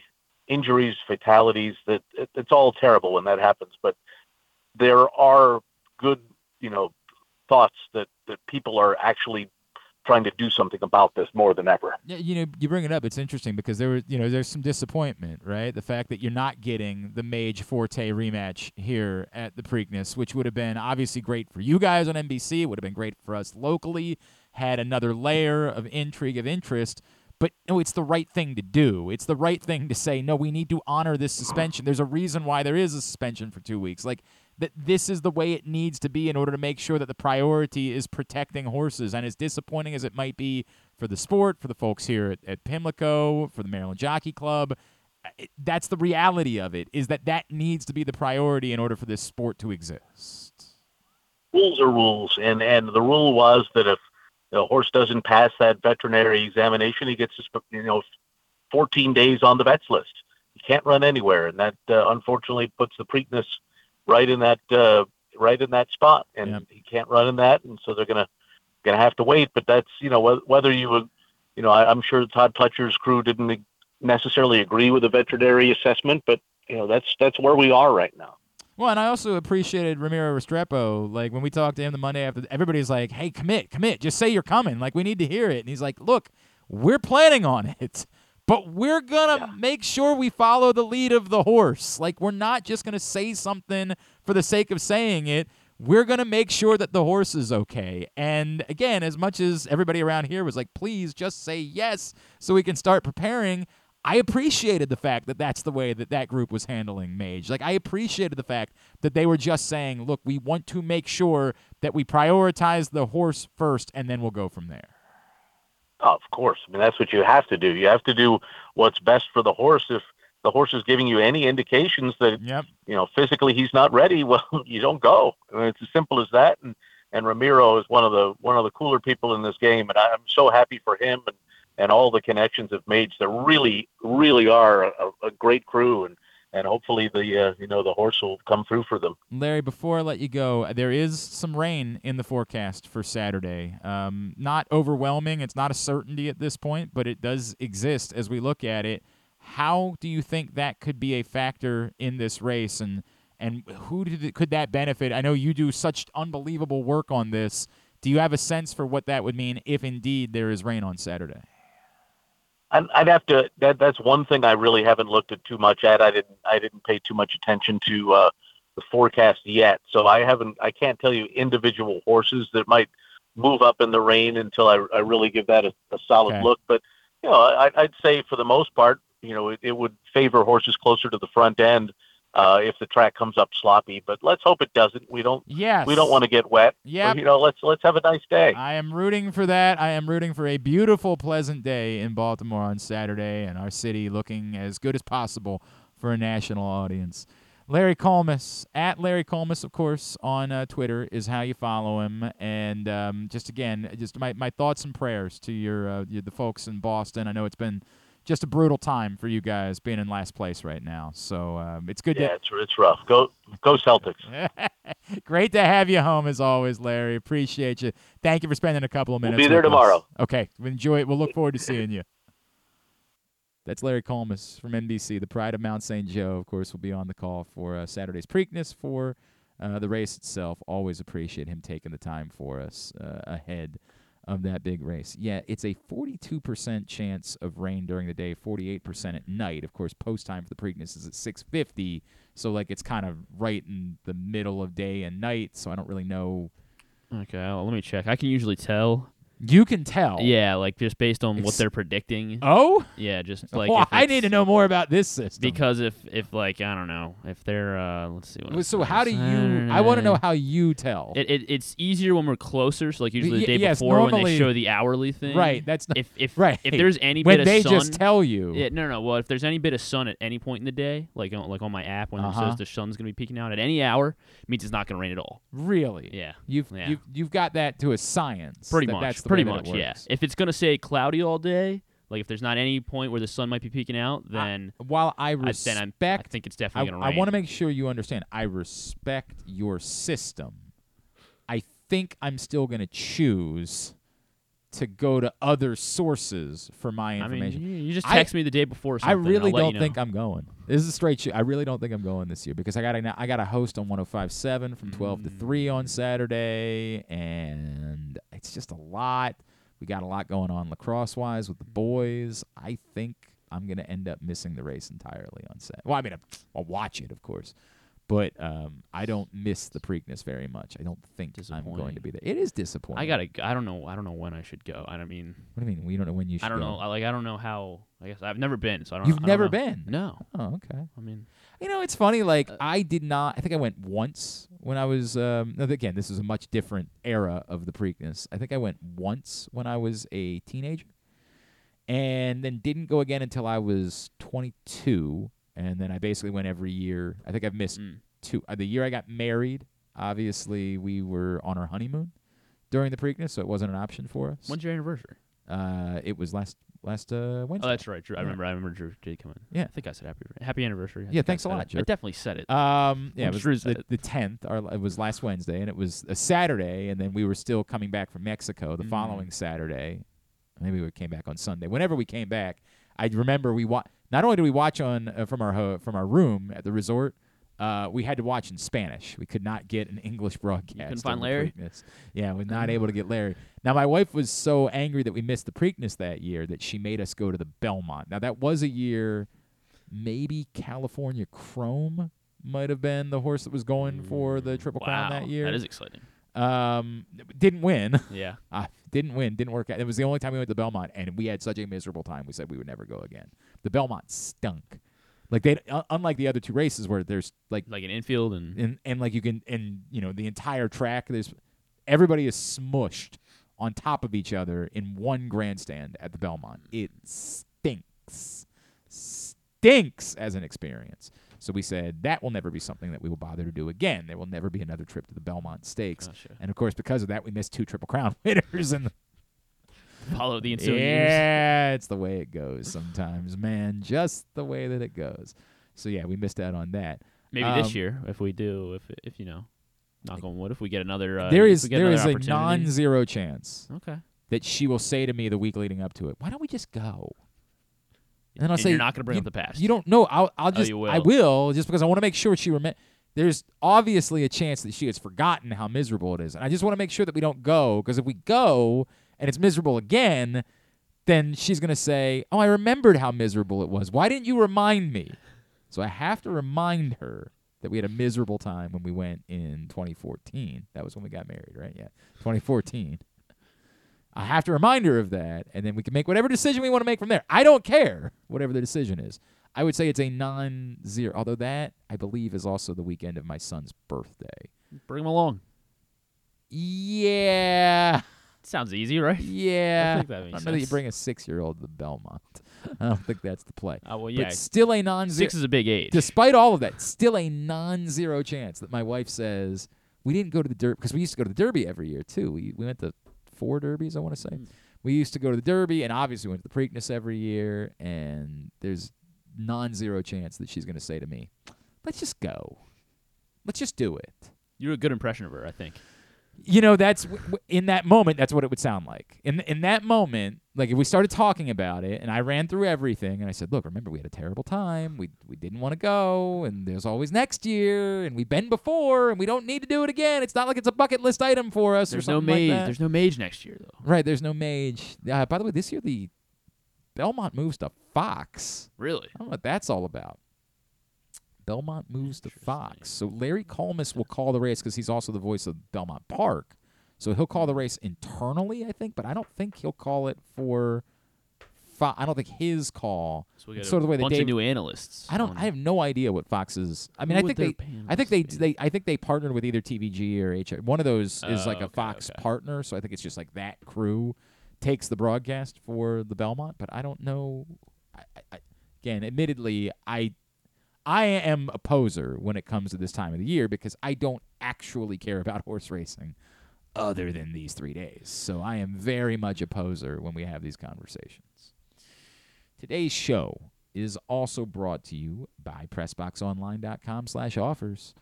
Take advantage of great offers for sports betting, like $1,000 in a deposit bonus match, plus a $50 free bet from DraftKings. Just go to PressBoxOnline.com slash offers right now in order to claim your incentive. Yes. That's right. The bear, uh, Chris Fe- Felica. Felica. Oh, yeah, Falica, or Falica. Falica, Yeah. Uh, he since he's leaving ESPN, he's now with Fox, so he they're going to use him on the broadcast in some way. Well, I, I like that, but I don't think he'll be calling the no, race. no, I don't think so either. But I'm just, I'm just trying to find out how they're, you know, trying to find any name, I guess. Uh, I don't think Oh, they he's the only one I can find. I don't think they put out like. Well, I mean, I, I don't think it's. I don't think it's difficult to maybe figure out like who would be like Rob Stone could be the Mike Tirico for a Fox Right. broadcast, you know, like or even Kurt Menefee could, I guess. Um, you know, they'll use it's it's just specifically. I, I don't okay I'm not I don't know I don't know is the answer why are we spending time on this it's also three weeks away what are what are we doing This is like more like a month, right? no, well, yeah, it's three and a half weeks away, as we got to get through Preakness first. All right. Um, when we come back in, we'll get a tidbit. We'll get tubular. Oh, actually, I had I I, I do want to talk about the um, the Peacock thing with the playoff game. So we'll talk about that as well. That's all on the way. It's Glenn Clark Radio. Are you a diehard O's fan looking for the perfect way to show your team spirit? Look no further than Birdland Sports. Birdland Sports is a small business run by fans for fans. They offer a wide variety of unofficial O's merchandise from the Birds Are Coming tees to player cartoon shirts and more. And the best part, their prices are more affordable than the big guys. So head to birdlandsports.com and grab your gear today. Show your support for the birds with Birdland Sports. The latest edition of Press Box is available now. On the cover, Luke Jackson looks at the pipeline of talent still to come for the Orioles, diving in on last year's number one pick, Jackson Holliday, and other top prospects like Colton Cowser, Heston Kjerstad, Coby Mayo, and more. Also inside, Todd Karpovich profiles Orioles pitcher Kyle Gibson, and Bo Smolka breaks down what progress would mean for the team's 2022 draft picks in their second pro season. Press Box is available for free at over 500 area locations, including 60 Royal Farm stores, and you can always find the entire edition as well as the best daily coverage of the Orioles, Ravens, and Terps at PressBoxOnline.com. That first sip. That first bite. Mmm. Start your day off right with a delicious breakfast at Royal Farms. Choose from a fantastic selection of fresh Royal Farms breakfast sandwiches and top it off with a rich hot cup of the freshest coffee in the world. At Royal Farms, breakfast is available day and night. It's the freshest breakfast in the world. Real fresh, real fast. Royal Farms. What air conditioning company can save 50% of your energy cost and qualify you for up to $7,500 in rebates? AJ Michaels. We do more, we do it better for less. In Baltimore and Annapolis, ajmichaels.com. If you miss anything on the show, don't forget that you can watch full episodes at youtube.com slash pressbox online, and you can download podcasts on Apple, iTunes, Amazon, and Grinder. Wait, did I say Grinder? I don't think that you would find it on Grinder. Not that I know it's on Grinder or anything. I swear. Second thought, you know what? I don't care what you think. Here's Glenn. So I just want to make sure we're not waiting for um, Oh no, yes, no. That's That I not- think that's I not- think we're gonna try to make that trip tomorrow. tomorrow. Okay, very good. Um, a couple of things as we wind down for a Tuesday edition of GCR. Today's show also brought to you by PressBoxOnline.com slash contests, where you should go right now in order to sign up. You can win four tickets to all of the local minor league baseball teams, plus an E-ZPass Maryland on the go transponder, preloaded with $25, and a $50 gas card from Royal Farms in order to help you get around. Must be 18 or older in order to sign up. Contest ends on June 14th. PressBoxOnline.com slash contests is the website. So a lot of hullabaloo about uh, the NFL announcing yesterday that Peacock will be the exclusive home for an NFL playoff game next year. NBC will have both of the Saturday games in the wild card round. One of them will be Peacock only. It's the second game. The eight o'clock game will only air on Peacock. On Sunday they'll also have a game, so I don't know. I I, I have no idea how that'll work with what crew they use. yeah, like- I don't know if the team that works the Saturday afternoon game will then also be sent to do the Sunday game. I have no. I, I don't know. Or like That- I'm presuming their Tariq, Tirico. Well, do they have multiple college? Because it's Todd Blackledge and it Drew Brees was doing games last year, wasn't he? uh, but for the they, for their um the the Notre Dame package, but they're doing the Big Ten package this year, and I know Oh, Todd Blackledge is doing that. So yeah, I, look, some combination of that will almost certainly be the case. This was great news in the past when it meant that you were getting Tirico, or didn't they bring back Al Michaels to do one of the games last year? Uh, I, feel, that- I feel that like they brought him over to do one of the games last year, so that could be part of the answer on, to this equation as well. Look, uh, whatever, whatever this is, the big hullabaloo is that an NFL playoff game will not be available on over-the-air television. And He did. He did do the Jags uh, Chargers game. who did he do it with? Do you remember? Uh, with Tony Dungy. with Tony I. Dungy, Yeah, yeah. Okay. So I understand as someone who spoke a lot in recent years about hey, I know the rest of you live in places where like internet isn't a problem, but a lot of us live in places where internet is a problem. Where you I've said this before. I don't live in the middle of nowhere. I joke about it being the middle of nowhere, but it's not actually the middle of nowhere. I live in Baltimore County which is about as suburban as a county can exist. There are places in Baltimore County that maybe feel a little bit more urban. I happen to live in a rural part of Baltimore County, but it's Baltimore County where I live. I don't have the option to get internet. Not available to me. I have to use a hotspot in order to provide internet for my family. Now that's okay. And when I finally made the commitment to it, to getting a better hotspot, it's for the most part been all right. I did finally cut the cord, and it's been okay. We have we our, our house is strange and like it's straight up and down. It's three floors, but there's no like it's like two rooms on each. It's straight up and down. It's an old farmhouse. Um, so when I say three floors, like the third floor is just one room. Gotcha. And Oh, like then like it's I'm telling you, there's not there's not much going on. Right. It is really up and down where I live. Um, so if you go up to the third floor where my office is, it can be shaky if I'm trying to stream something live. Like it's fine for watching a show on Peacock or something like that, watching a you know, but when you try to watch something that's being Something streamed live. live, a, a sporting event, sometimes it can be a little dicey. It might take a little while to fire up. Last night I wanted I my um, stationary bike is upstairs, and when I got home last night, I wanted to watch. Because the baseball game was already over, I wanted to watch the hockey game, on and do it from the stationary bike. And the first time, the audio was all screwed up, so I had to go back through, refire it up. It can be a little bit dicey. We have the, the hotspot on the second floor, and again, for the most part, it works. But we're also not doing anything crazy. Like my kids aren't playing video games. Like yet, on not. I mean, that's the reality. Oh, they're gonna complain. I, it's going to be a problem. and I, I, we've, my, my wife and I already talk, have already talked about at some point we might have to have two hotspots if we still can't get real internet where we live. But people don't think about that if, unless you're in that circumstance where it was difficult for us because we didn't trust the hotspot. We tried some hotspots and they weren't good enough for streaming. This one that we found most recently has been good enough. And so I watch Orioles games via the MASN app. Thank you to my father for allowing me to use his sign in so that I can do that. I, I, I'm not apologizing for it. I would prefer if the Orioles made it an option, I, I Yeah. would have done. This is not something that I do because I want it to steal. It's, and I don't feel like I'm stealing. It's my father. Um, it's because I have to. I don't have a choice, right? Like that's the only way I can go about doing it. I it's been okay. But I understand that it's not that way for everybody. And so for those people, there's a legitimate gripe about whenever you find out that a sporting event you want to watch is being moved to a streaming platform. I would say the bigger statement is I joke about it all the time. It's hilarious that I've gone back to terrestrial radio. Terrestrial radio terrestrial radio died because terrestrial radio killed terrestrial radio. Like terrestrial radio slashed all the staff and just tried to survive and said to you, "Hey, we're going to make the content worse. Go figure out what those podcasts sound like. Go figure out if you might like that content better."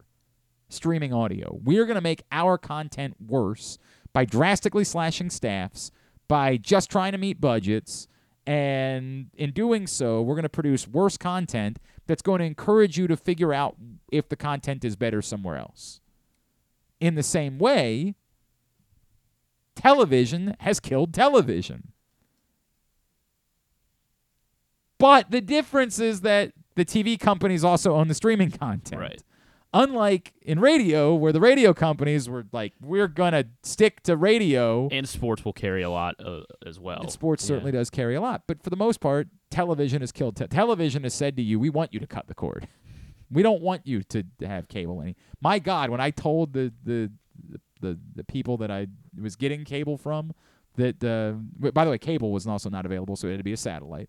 Like when I told the satellite people, "Hey, we're we're done," they anything, anything they could do. Well, you don't even have to pay anything. I don't think you understand. We've made the decision.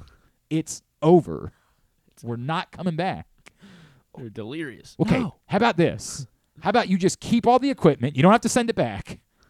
We won't have we won't turn it on, but it'll just be there. I was like, for how long? They're like, forever. Okay, I guess.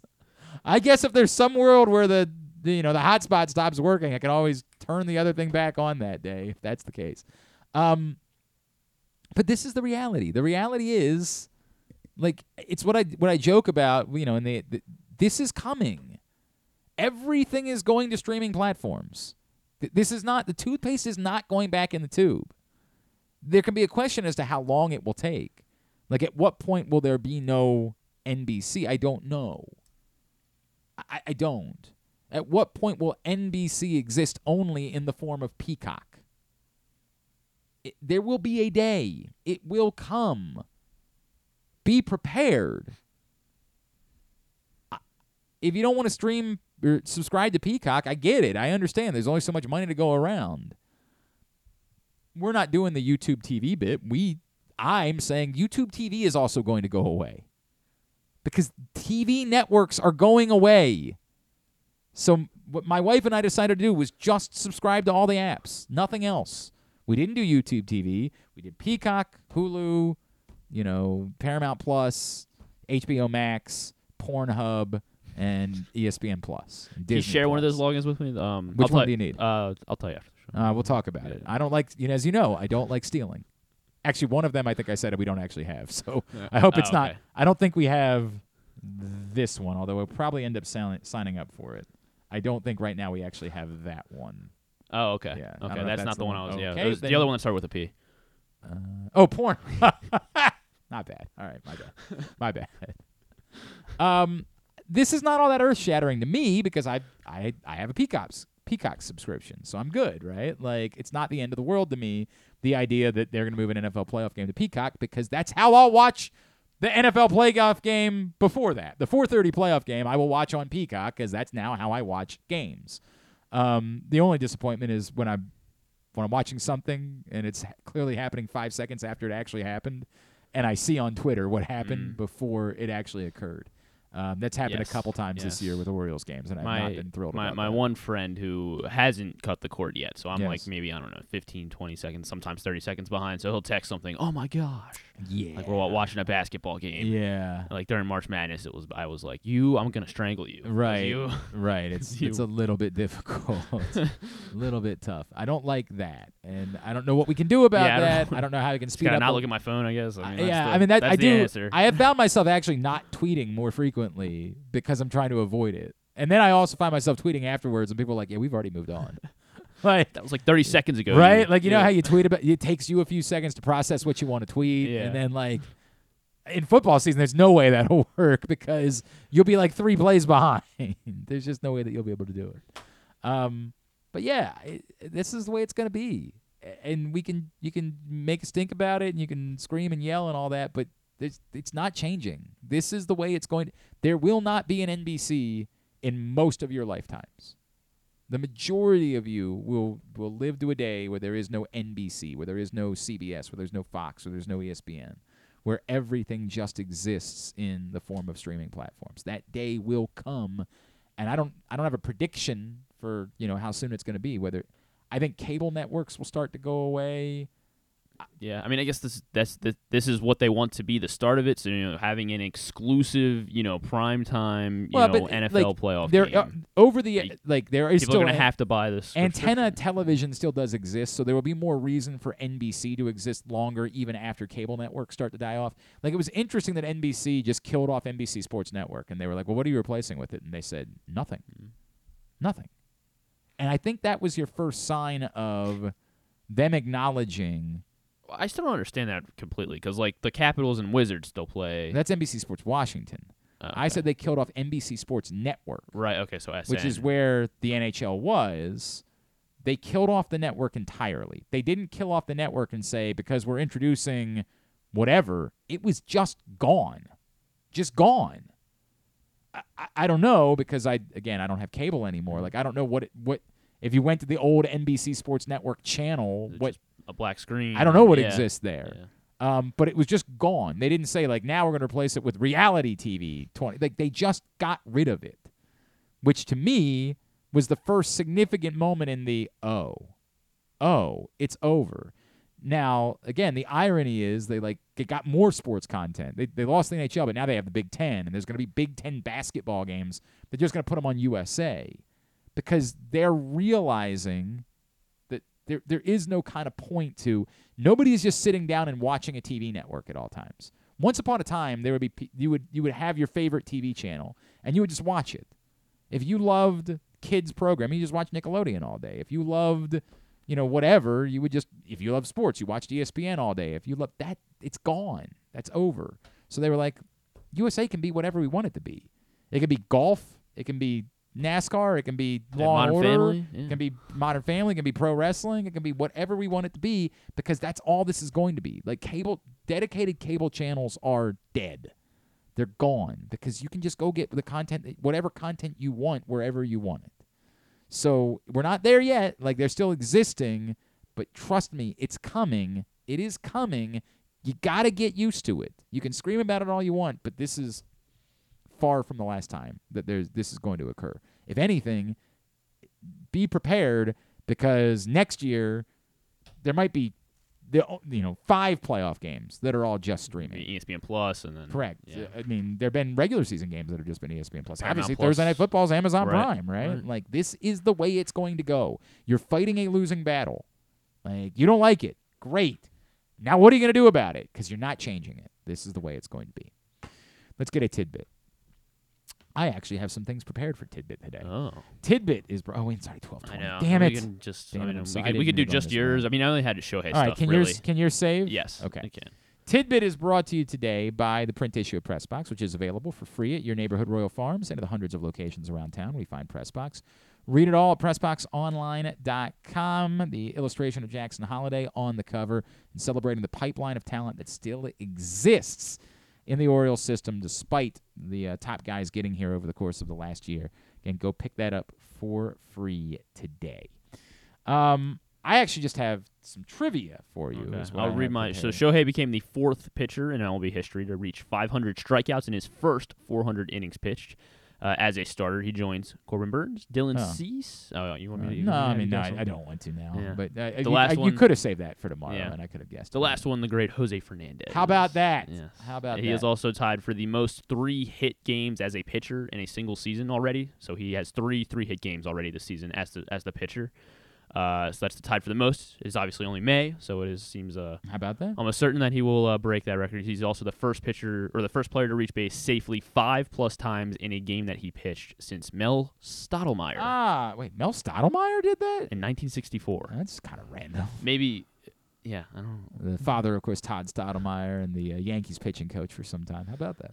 All right. Uh, a I mean, look, uh, pitchers did hit. Like it's Yeah. not like you know th- this is not now. It's like a crazy thought to us that pitchers would hit. It seems like the But- only way this could have happened, like if it was like you know Chris Davis had a big game and then the game went 12 innings, so he and pitched also 13th. pitched. No, I mean like they were they were good hitting pitchers. Yeah. They just you know Livan Hernandez was a good hitting pitcher. Some of the Braves pitchers were good hitting pitchers. Greinke was decent for. Greinke was decent. There were some decent hitting. I mean, Matt, Madison Bumgarner. again, but let's be fair about it, right? Like when we say good. hell, what's his face hit a home run once? Bartolo Colon. Yes, Bartolo Colon once hit a home run. For God's sakes.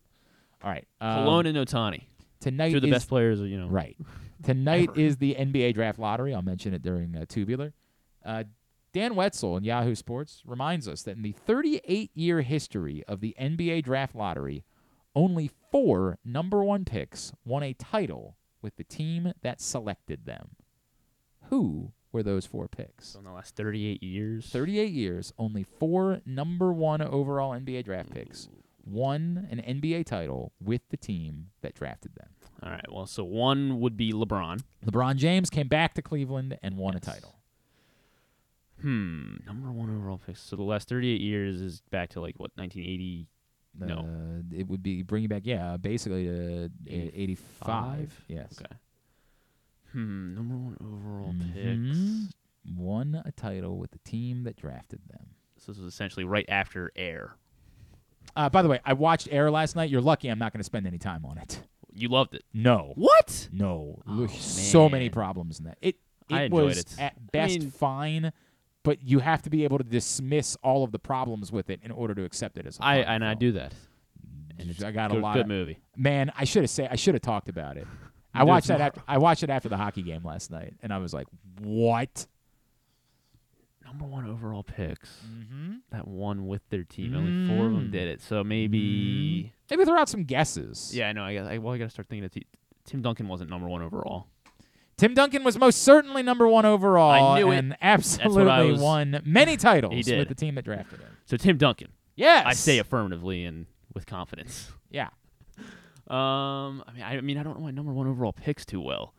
All right, who who won some championships? Did uh, no, he didn't. know. Again, maybe just throw out some guesses so we can move this thing along yeah. because it's twelve twenty four. Not Greg Oden.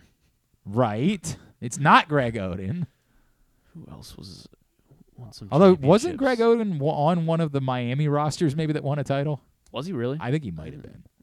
Um, Shaquille O'Neal. No, Shaquille O'Neal never won a title with the Magic. He won his titles, remember, with the Lakers and the Ah. Yeah. Heat. Yeah, I guess, yeah, I guess he was drafted by the Magic. Yep. Mm. Who else would have won a title? Um, Hakeem Olajuwon. Hakeem Olajuwon was before because remember before that the was before the referenced. lottery. It was referenced in the air. That's right. Yeah, you're right. He yeah. was in the same draft as Michael Jordan. Yeah. Yeah. Um, but he did, of course, win two titles with the team that drafted him. Who did the Pistons ever win? Yeah, the Pistons won a title, but I can't think. I don't know. Isiah Thomas? No. Mm, Isiah Thomas, I think, would have also been, Been- before, but I don't think Isiah Thomas was Isiah Thomas the number one overall pick. I actually don't know that. That's a fun. One. Okay. I don't know. What, Hmm. I think. I, Uh, no, Isiah Thomas was already in the league. That was referenced in air as well. He was Yeah. already in the league at that point, so he definitely wasn't. Even I'm if just thinking. was, I'm just thinking of air guys now. Uh, I know, right? That's all you're doing. Uh, he was the number two overall pick in Ah. '81. Who was the number one overall pick in '81? Oh, Mark Aguirre. I bet the Mavericks haven't thought about that at all. Mark Aguirre. No, No. Also before the draft Before. lottery, so still, no matter what. Why can't I think of anyone after the draft lottery? Um, let's see who. All right, so so uh, they won championships after 2000. Some of these two other guys. All this is, you're really overthinking. I know. I really this. am. I think I'm just struggling to come up with. Just name a couple players quickly. Just throw out some players. Carmelo Anthony. He was not a number one No. overall pick. Um, not Markelle Fultz. No, not Markelle Fultz. Kyrie Irving. Bingo. Boom. Kyrie Irving was drafted by the Cavaliers and with LeBron James won, Won an NBA title. Uh, number one overall picks. Giannis was not number one. Uh, what if I just told you Mm. that the oth- the other guy, you've already got the team. So The, all four guys came from two teams. Oh, okay. So Tony Parker. Not Tony Parker. Oh, Kawhi Leonard. No, not he wasn't Kawhi. Leonard, and also didn't win it. Oh yeah, yeah. Sorry, yeah, one with yeah, the Spurs. he Yeah. win with the Spurs, um. So then I'm trying to think what other Spur. Oh, David Robinson. David Robinson, David the Admiral, Yes. of course, the uh, former Navy basketball. Knew it player. all along. Yeah, had it all along. The only sports-related question last night at John. By the way, I would expect a congratulations, please. Uh, congratulations. Regular season champions. Wow. Of uh, of of trivia. Well, you know what they say. That doesn't really matter. No, it, we haven't won gotta- the title yet. Gotta, gotta- we'll see how it gotta goes in the play. I don't even know if I'm gonna make it for the playoffs, so we'll see how that goes. You got to come in with the Kobe Bryant attitude. Right, but we were uh, regular season champions of uh, bar trivia this season. So uh, Congrats. yeah, I appreciate that. The only sports question last night was actually there were two, but one was only tangentially sports. The first one was the three richest athletes, current athletes in the world, according to Forbes, are all soccer players. Messi. Yep. Ronaldo. Yep. Luka Modric. Nope. David Beckham still. No, I said current athletes. Oh, current, current. Yes. Okay. Because that was Um, I was that one was screwing with me. We had to get it reiterated. We said Zlatan. not, and that was that was our other thought. I ended up going three for three. Wow. But I was very torn between uh, Ibrahimovic and the person that we chose. That was correct. He's current player. M- Mbappe. Mbappe, indeed, is number three. Mbappe is the correct answer. The other one was there was a uh, category about viral, the history of viral videos, and the question was uh, former Ball State sportscaster Brian Collins was responsible for introducing what term to us. Oh, no. Ball State. Was this during a football game that he just said this? No, was during a like a their their TV. It was a viral clip of him doing like a Sports Center type show and reading highlights. Boom goes the dynamite. That's of course the one. That is of course the one. Boom goes the dynamite. All right, very good. Tubular is brought to you by AJ Michaels, expert and award-winning AJ Michaels Heating, Plumbing, AC, and Home Performance will improve your home's energy efficiency and comfort levels. AC season is here. New rebates and discounts are available. More at ajmichaels.com. Here's what's coming up tonight. Totally tubular. Dean Kremer on the mound for the Birds, looking for a third straight song, strong start. He faces Chase Silth, Silseth Silseth. tonight at 6:30 for some reason on MASN 2. Don't know. Yes. Who the Nats play today? Who? Uh, they're playing the Marlins on the road. Everyone wants to see Luis Arraez, I guess. I don't And understand why. Chisholm. Again, in an era where like if you have Sandy Alcantara pitched how many places so- really are there anymore that have MASN that don't have MASN 2? Like I this actually occurred to me one time when I was in Delaware for a wedding. Oh, really? Where like they Oh, only like had the Ma- hotel or something. Oh. I have never gotten over. It wasn't a hotel. It was a, a rental place. Uh, it only had MASN one. I had to go. I had to go to the bar to watch, and then the bar. It was in the Bethany Beach bars close at like ten o'clock or something. It's insane because it's a family town. Yeah. So then I went back, and I'm like trying to figure. And this is before you could stream MASN, and I'm trying to figure out on my computer like some dark web site that will get me a broadcast for this Orioles Rays game. And then, as it turns out, the Nationals game was already over by that point, and they had moved the Orioles game to Masson, so I could have just pulled it up on the TV and would have been fine. It was a whole ordeal. But the point, the moral of the story being, how many places exist? Why can't they just commit to one being in Orioles network and one being like why can't it just be MASN Orioles, MASN Nationals at some point? Why is there still a MASN a MASN two? It's dumb. Very, very dumb. Call the commissioner back, see if he can do something Makes about it. no again, not my issue anymore because I just stream, so I don't have to worry about it. But it's dumb. Actually, that's not true either because then when you say live TV, it makes you pick MASN or MASN two, oh. and I've got to guess which one the Orioles were I- on that particular night. Dumb. Just make it Orioles and Nationals. It's not hard. I'll help. I'll help. I'll help. It's easy. You just make two buttons. Correct. Orioles game, Nationals game. Done. one network for the Orioles, one network for the Nationals. Put the same stupid thing on each one. I don't care. Nobody's watching it anytime that there isn't a game on. No one has ever watched. I feel bad. There was a. Towson basketball game, I think, on. I did. uh, They did a hand. They did a Yeah. handful of. They do a hand. Loyola does a couple of basket. I think UMBC did like six basketball games on MASN this year, but that's it. Yeah. List of things that someone would watch on MASN or during the pandemic when we. Yeah. Like they had nothing to Oh, yeah, watch. they and had the would cla- classic- classics. I think they ran like the Maryland What Nationals National- classics did they have? Well, I don't know. I guess They- they won a the World Series. Nationals did win a. World Series, They just though. they just replayed the 2019 I don't season. know if they had the rights to those games because they weren't MASN games. Hmm. So I have no idea what they aired. I don't. I don't know. Not my area. Anyway, the moral of the story is tubular. Yes. God, how did this? Orioles on MASN too. Thirty-one. Orioles on MASN two tonight. ESPN's got the draft lottery at eight. The Western Conference Finals get underway. Lakers Nuggets game one at eight thirty. CBS leg two in the Champions League semifinals uh, this afternoon. Inter Milan, AC Milan for the right to go to the Champions League final. That's at three o'clock on CBS. The USA Network for WWE NXT tonight at eight. Some non-sports highlights. Uh, not really. HBO is starting a three-part documentary series called Angel City. It is about Natalie Portman and the Angel Oh, City yeah. FC, Yeah. the largest female ownership group in sports. Uh, so it's sort of like a quick documentary uh, each night this week. Okay. Uh, so part one, and then uh, Netflix has an Anna Nicole Smith documentary. You don't know me. Uh, that is on Netflix. If they insist, About maybe I do. Anna What if Nicole I Smith. do know? Oh, you do. Man, what if I do? All the Like, it subscriptions you have, It's quite presumptuous that they're saying I don't know Anna Nicole Smith. What if I do? Um, and then is the 911 Lone Star season four finale. I know you're upset. Ah, But you gotta- God. It is it is it is finales week. So all the all the network television as we talk about the dying. Uh, okay. It is finale week. So uh, pretty much every episode or every show, whatever finale each this week. Very good. Yes. Uh, but also the MIA lacrosse semifinals are tonight. I don't know if you can watch them or not. They're Oh, you know at- you can watch Mount All Access, Mount St. Mary's, Coppin State. Ah, yeah. So you got a big baseball game Yeah. that Griffin's very excited about doing tonight. Uh, what time Three- is that? it is at Or three- three, three Three o'clock. o'clock. Yeah, so you gotta gotta roll outta here. Basically, leave now to get out to Emmitsburg. All right, maybe we should wrap up the show. Yeah. Thanks today to uh, Larry Collmus. Thanks to Madison Wilson from UMBC. Thanks to Patrick Stevens and to Commissioner Michael Harrison for joining us in the studio. We'll get all of it up in the greatest hits section of the Oh my God, it's so good. tab at glennclarkradio.com. Um, tomorrow on the program. Drew Forrest will be here. Oh, good. Brett Phillips from the Angels. Oh, yeah. Former Oriole Brett. Phillips is going to check in with us. Uh, we're gonna, we're gonna take a trip to Norfolk as well. Uh, Okay. But we don't know who it's going to be with. well, we're waiting for you know exact confirmation, but Okay. we're like- think it's with yes, the we think- person. All right. yes. Fair enough. Fair enough. Thanks to everybody at Pressbox, all of our great sponsors and partners, including AJ Michaels, Glory Days Grill, Royal Farms, Costa Inn, All American Lacrosse, Birdland Sports, your local Toyota dealer, buyatoyota.com. Don't forget, the Toyota Tacoma comes in a range of models and trim lines, so you can choose the perfect Tacoma to reflect your unique personality and driving habits. Check out buyatoyota.com for deals on new Tacomas from your local Toyota dealer today. Thanks to Griffin at Griffin underscore Bass. Follow us Twitter, Instagram, and TikTok at Glenn Clark Radio. Have a great Tuesday evening. Go Birds. Duke sucks.